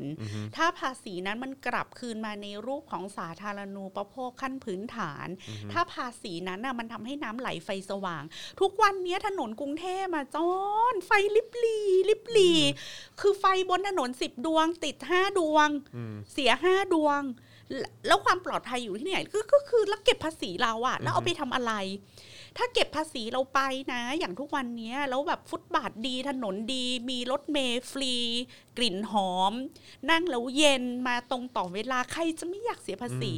ถ้าเสียภาษีไปแล้วอะมีโรงเรียนรัฐบาลที่คุณภาพดีเหมือนกันหมดทั่วประเทศ อืม ลูกได้ให้เดินไปโรงเรียนใกล้บ้านไม่ต้องกระเสือกกระสนแบบฝ่ารถติดไปสองชั่วโมงเช้าสองชั่วโมงเย็นสองชั่วโมง แล้วดม เพื่อ PM 2.5 เพื่อที่จะไปโรงเรียนที่มันมีคุณภาพที่โอเคอะไรอย่างเงี้ย อืมอืม คืออย่างนี้ใครๆก็อยากจ่ายปะ ใช่ แต่พอคุณเก็บภาษีแล้วก็เอาไปใช้อีลุยฉุยแฉกแบบที่เราไม่รู้ไม่เห็นตรวจสอบไม่ได้แล้ว ปล่อยให้คุณภาพชีวิตเราเป็นแบบเนี้ยเลี่ยงได้เขาก็เลี่ยงเอาจริง อืม แล้วไม่ใช่แค่เลี่ยงได้เราก็เลี่ยงเราก็ดูว่า โอ้โห แล้วคุณเปิดช่องให้คนรวยๆอ่ะ ยกเว้นภาษี คือยิ่งรวยอ่ะ ยิ่งมีช่องทางที่จะเสียภาษี อืม นน้อยที่สุด ใช่หลบ เท่า ลี่ยง ที่ ได้ คุณจะจ่ายน้อยได้ อืม โดยถูกต้องตามกฎหมายอ่ะ อืมอืม ถูกกฎหมายด้วยนะจอน อืม ใช่ไหม ใช่อืม แต่คนพวกพวกเราอะหนักสุด ใช่ คือเป็นพวกจนก็ไม่จน อือฮึ รวยก็ไม่รวย อือฮึ แต่ฐานภาษีอะไปอยู่จุดที่ฐานภาษีสูงสุด อืม แต่เป็นคนที่มีรายได้ต่ำสุดในกลุ่ม อือฮึ คนที่ฐานภาษีอัตราก้าวหน้าสูงสุด คือคนอย่างเรา คือเสียภาษี30% เต็มเต็มๆ แต่ว่าคนที่เสียภาษี 30%เหมือนเราอะ อืม บนเนี้ยกับเราเนี่ยต่างกันเยอะ อืม มาก ยากอ่ะคุณทำเรนจ์มากว้างขนาดนี้ได้ยังไงทุกครั้งที่ไข่คำนวณภาษีไข่ก็จะโกรธตลอดเวลาว่า กูอยู่เนี้ย อืม แต่กูจ่ายเท่ากับคนอยู่บนเนี้ย อืม เหมือนเรา ใช่เหรอวะ เหมือนเราสองล้านอ่ะ จ่ายเท่ากับคนที่หาได้สิบล้านอ่ะ อืมอืม เลทเท่ากันอ่ะ อืม ใช่เหรออะไรอย่างเงี้ย มอืมอืมอืมความสมเหตุสมผลมันไม่มีฮะ ไหนจะแวด อืมฮึ แวดก็สูงมากนะ ใช่ใช่ ค่ะ ใช่ใช่ใช่โอ้ย แล้วนี่คือหักภาษีหน้าที่จ่ายไปแล้วด้วยนะ อย่าง อืม ของพี่แขกอ่ะ อืมอืม หักภาษีหน้าที่จ่ายแล้ว อืมฮึ แล้วก็มาซ้ำอีก ถูกต้องตอนช่วงเดือนเมษา ใช่ ช่วงอะไรอย่างงี้อืม ซ้ำอีกค่ะ อืมฮึเหมือนกันฮะ เหมือนกัน แล้วบอกว่าก็ไปซื้อกองทุนสิ ซื้อ RMF ซื้อนู่นซื้อนี่ที่จะไปลดหย่อนภาษี เดี๋ยวกูหาได้ปีละเท่าเนี้ย มันไม่ได้จะมีเงินเหลือเก็บพอที่จะเอาไปซื้อกองทุนได้ 30% 40%ของรายของรายรับนะเว้ย อืม บ้านก็ต้องผ่อน อืม รถก็ต้องจ่ายค่าแท็กซี่วันละ พี่แขกแขกเนี่ยมีรายจ่ายสำหรับค่าแท็กซี่อย่างน้อยวันละไม่ต่ำกว่า 400 บาทอะ อืม เพราะอะไรก็คุณไม่มีขนส่งมวลชนที่ดีพอสำหรับเรา ใช่ แล้วกลายเป็นว่าเรามีค่าใช้จ่ายค่าแท็กซี่เดือนละหมื่นกว่าบาทเกือบสองหมื่นบาท อืม แล้วเรายังต้องมาเสียภาษีอีก อืม มันใช่ไหมอะแล้วก็ถามว่าทำไมมึงไม่ประหยัด กูกูจะประหยัดเอากูจะเหลือเกินมาซื้อกองทุนปีละสักกี่บาทกันคะกับค่าใช้จ่ายรอบๆตัวกูเนี่ย ที่เยอะขนา ดนี้ ไม่แล้วปีหน้า แล้ว ก็จะ ยิ่ง หนั ต ก อน กว่า มี นี้ ลู ด้ว ก ย ส นะ องคนนะ ใช่ รู้เลยนะจ่ายค่าเทอมทีจ่ายค่าประกันสุขภาพลูกทีก็คือกระอักอะ กระอักฮะ จริง ๆ คือจ่ายจ่ายเพิ่งจ่ายไปเองโอ้โห หลายแสนนะ แล้วกูแล้วกูจะเอาเงินที่ไหนมาซื้อกองทุนลดหย่อนภาษีคะขอถามหน่อย ใช่ใช่จริงๆ แล้วท้ายที่สุดเราต้องทำไง ทุกคนก็ต้องหาหนทาง เลี่ยงภาษีไปแบบผิดกฎหมาย จดทะเบียนนู่นนั่นนี่ ออกใบกำกับภาษีอะไรไปเรื่อยเปื่อยอ่ะ อืม ค่ะ อืมอืมคือคือไม่ได้ไม่ไม่ได้ทำให้เรามีความรู้สึกแบบเหมือนแบบ เงินภาษีที่เราเสียไปแบบมัน ใช่ คือมันเปรียบเทียบอะไรชัดๆเลย อืม คือเอาเอาง่ายๆ อย่างแบบคอนโดผมอย่างเงี้ย ค่ะ คอนโดอ่ะจ่ายค่าส่วนกลางอย่างเงี้ย เออ ก็แบบเฮียทำไมค่าส่วนกลางแพงจังวะ เออ แล้วแบบ ใช่ไหม แบบฟิตเนสอะไรก็ไม่มีอะไรเงี้ยแบบว่าก็มีแต่ว่าก็ของเก่าใช่ไหมอะไรเงี้ยเออลิฟต์เลิฟมีปัญหาตลอดอะไรเงี้ยตรงส่วนพื้นที่ส่วนกลางก็สกปรกอะไรเงี้ยแบบว่าเฮ้ยแบบมันโอเคเหรอวะ เราก็ไม่อยาะกรเงี้ จ่ายใช่ไหม ใช่เออจนกว่าจะแบบมีการเปลี่ยนแบบไอ้เขาเรียกว่าอะไรนิติบุคคลอะไรเงี้ยเอออะไรประมาณนี้นะครับนะฮะคุณอะไรเนี่ยโอ้โหอ่านออกออกเสียงคุณชัชวัตรหรือเปล่า โครงการคนละครึ่งของรัฐสามารถตรวจสอบรายได้ของเราได้จริง ๆ ใช่ไหมครับอืมคุณชัชวัตรถามมา เอออั อันนี้อันนี้อันนี้โดยส่วนตัวผมผมไม่แน่ใจ ค่ะ นะครับนะแต่ว่าก็อะไรอะไรก็ตามที่ที่เป็นข้อมูลที่ที่มันไหลเข้าไปสู่รัฐเนี่ยผมก็ตั้งคำถามเสมอแหล้วครับ ค่ะ อืมนะฮะคุณริวทิชาหรือเปล่า บอกว่าอังกฤษเป็น cashless society เลยครับใช้ดีมาก อืม แหมยินดีด้วยนะครับ ค่ะสำหรับประเทศโลกที่หนึ่ง ใช่ครับผมนะฮะคุณ วันนี้เราก็ได้เห็นแล้วเนาะว่าเหตุผลว่าทำไมเอ่อ cashless society มันจึงเป็นเรื่องของยุคสมัยอะเราก็เห็นแล้วว่า ก็เราอุตส่าห์มีเทคโนโลยีออนไลน์แล้วทำไมเราต้องไปจ่ายปีละห้าหมื่นล้าน อืม สำหรับต้นทุนการผลิตและการขนส่งธนบัตร เอาไปทำอะไร ค่ะ ได้อีกตั้งเยอะนะครับ คุณคลายเกมเมอร์บอกว่าเดี๋ยวนะ แบบนี้ต้องเอาเงินในระบบออกด้วยหรือเปล่า มันเหมือนพิมพ์ธนบัตรเพิ่มเฉยๆเลยอืม อันเนี้ยต้องให้นักการเงินมาอธิบายนะ ใช่ ค่ะ ใช่เออหลายคนก็บอกแบบ เพราะ นี้ เราไม่มีความ แบบ รู้ นี้ จ จะเรียก ริ ว่าเป็น ง เงินเฟ้อหรือเปล่าอะไร ค่ะ เออนะครับนะฮะคุณฟัซซี่บันนี่บอกว่าเอาจริง ๆ ขนาดคนไม่มีความรู้ด้านการเงินยังดูออกเลยว่าพิมพ์เงินครั้งนี้ มันไม่ปกติอ่ะมันมากไปเออครับผมเนอะมันแบบมันเอะเอะเนอะ มันแบบเอะเอะเนอะแบบทำไมวะเออ เรารอนะเราเราแขกว่าเรารอรอให้แบงก์ชาติหรือนักการเงินอะมาอธิบายระบบนี้ให้เราฟังแบบเคลียร์ๆหน่อย อืมอืม เพราะว่ามันก็ควรจะเคลียร์ไหมอะ อืม ควรจะเคลียร์ใจกับประชาชนอะ ใช่ เรื่องเนี้ย ใช่ เพราะว่าจะมาว่าเรานอยอะก็คือเรานอยเพราะเราไม่มีความรู้ อืม ดังนั้นถ้าใครมีความรู้หน่วยงาน ก็ ภา บ ค อก รัฐ สิ อะค่ะ อืม ช่วยอธิบายนิดนึง เออ ค่ะ ใช่ก็เคลียร์มาสิคะเออนะฮะคุณโซน่าบอกว่าแล้วแบงค์เนี่ย ตู้เติมเงินจะรับเปล่า ตู้ฝากเงิน CDM อะไรเนี่ย จะรับ เออ ฝากไหมอะไรอย่างเงี้ย เออ ใช่ อ่ะ ก็น่าสนใจ ค่ะ นะครับ คุณจิรชีพบอกว่าเวลาพิมพ์ธนบัตรเข้าระบบมันผูกกับเงินสำรองไหมครับ ใครมีความรู้ช่วยตอบหน่อยอืม อืม ใช่ใช่ คำถามมาเต็มไปหมดเลยเรื่องนี้ ใช่ใช่ใช่อืมนะฮะอืม มีคนบ คุ อณกนี่เรียนแบบหมู่หมู่กัมเบ้หรือเปล่าอ๋ออาจจะไม่ขนาดนั้นนะคะค่ะ คุณคุณคุณมะมะแมวหรือเปล่าไมโลบอกว่าคือคือเรื่องของเรื่องคือเขาจะเปลี่ยนรูปเป็นธนบัตรอะไม่ใช่อะไรหรอก เออนะฮะ ก็เปลี่ยนก็ไม่ไม่เห็นเป็นไรเลยนี่คะเปลี่ยน ใช่ ก็เปลี่ยนก็คุณคุณก็ทำตามที่เขาทำกันมา ใช่ ใช่ไหม ใช่ มันก็ไม่ใช่เรื่องแปลก ใช่ ค่ะ ใช่คุณธีรพลบอกว่า CDM ไม่น่าจะรับนะฮะ คุณนัทวิโรจน์บอกว่าไม่รับจ้า อ่ามีคนบอกว่าแบงค์พันเนี่ย ปลอมอยู่ที่ลาวเยอะมาก เหรออืมอืมนั่นแหละฮะ ครับผม อ่าไม่รับออกจากตู้ถอนเงิน แต่ตู้ฝากเงินไม่รับ อืม งง ครับผม ยังไง โอเค อืมนะฮะโอเค ไม่แล้วแบบใช้ใช้ไปแล้ววันนี้คือดีจะประกาศหรือเปล่าว่า อันเนี้ยไม่ให้ใช้นะ ให้เก็บเป็นที่ระลึ ก หลังจากอยู่ในมือเราแล้วประ แล้ว มาณ แต่อารมณ์ 10,000บท มากเล อะไรอางงี้ ย แล้วแต่ฟิลเลยค่ะ แต่แต่มันเคยมีเหตุการณ์แบบนี้ฮะตอนที่เขาเปลี่ยนแบงค์ร้อยคราวที่แล้ว ค่ะ อือฮึ ก็คือแบบต้องรอตู้มันอัปเดต อัปเดตฮาร์ดแวร์มันก่อนนะครับว่า อืม ให้รับขนาดนี้ด้วยอะไรเงี้ย อือฮึ ก็รออีกนิดนึงครับ อาจจะฝาก ได้ ครับผมอืมนะฮะ แต่แต่หวังว่ามันจะไม่เกิดขึ้นนะแบบสมมติว่าตอนนี้ทุกคนกด ATM มา แล้วก็มีแบงค์นี้อยู่กับตัวใช่ไหมแล้ววันดีคือดีก็บอกว่าโอ้ยมีปัญหาทั้งเรื่องความสับสน แล้วก็แบบไม่มียูไรอันแล้วคนปลอมดังนั้นน่ะ เราจะยกเลิกนะ ให้เอาแบงค์เนี้ยไปคืนธนาคารแบบภายใน 3 วัน แล้วก็ประกาศออกมาก็คนรู้บ้างไม่รู้บ้างอะแล้วก็จะมีคนมีแบงค์นี้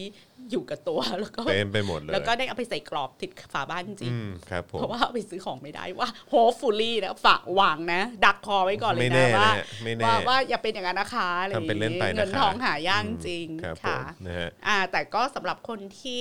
มีใจรักในทางของสะสมนะคะ ก็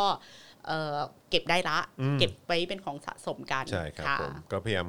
กดออกมาเป็นแบงค์อื่นไหมเออแบงค์ห้าร้ อยแบงค์แบงค์พันที่ไม่ใช่ไซส์ใหญ่อะไรอย่างเงี้ยเออครับผมนะ ฮะ มันเลือกได้เหรอฮะ มันจะเลือกไม่ได้นะฮะ หรือว่าไปไปแบงค์ก็ไปเบิกจากเคาน์เตอร์เลยแล้วก็บอกว่าขอแบงค์เป็นแบบแบงค์รุ่นเก่าหน่อยนะคะ กำลัอะไรงเงี้ย พูดเรื่องอะไรนะ เราต้องลดต้นทุนเอ่อธนาคารการขนส่ง กลายเป็นว่ามันวุ่นวายเข้าไปกว่าเดิมอีกเออ หรือใครที่ใช้เงินแบบดิจิตอลอยู่แล้วอะตอนเนี้ย เออ ก็คือไม่ไม่ต้องกดเงินอะไรมาใช้แล้ว เออ เออใช้วิธีโอนแล้วก็ เออ สแกน QR code ไปแล้วกันค่ะ นั่นแหละค่ะอือฮะครับผมนะฮะ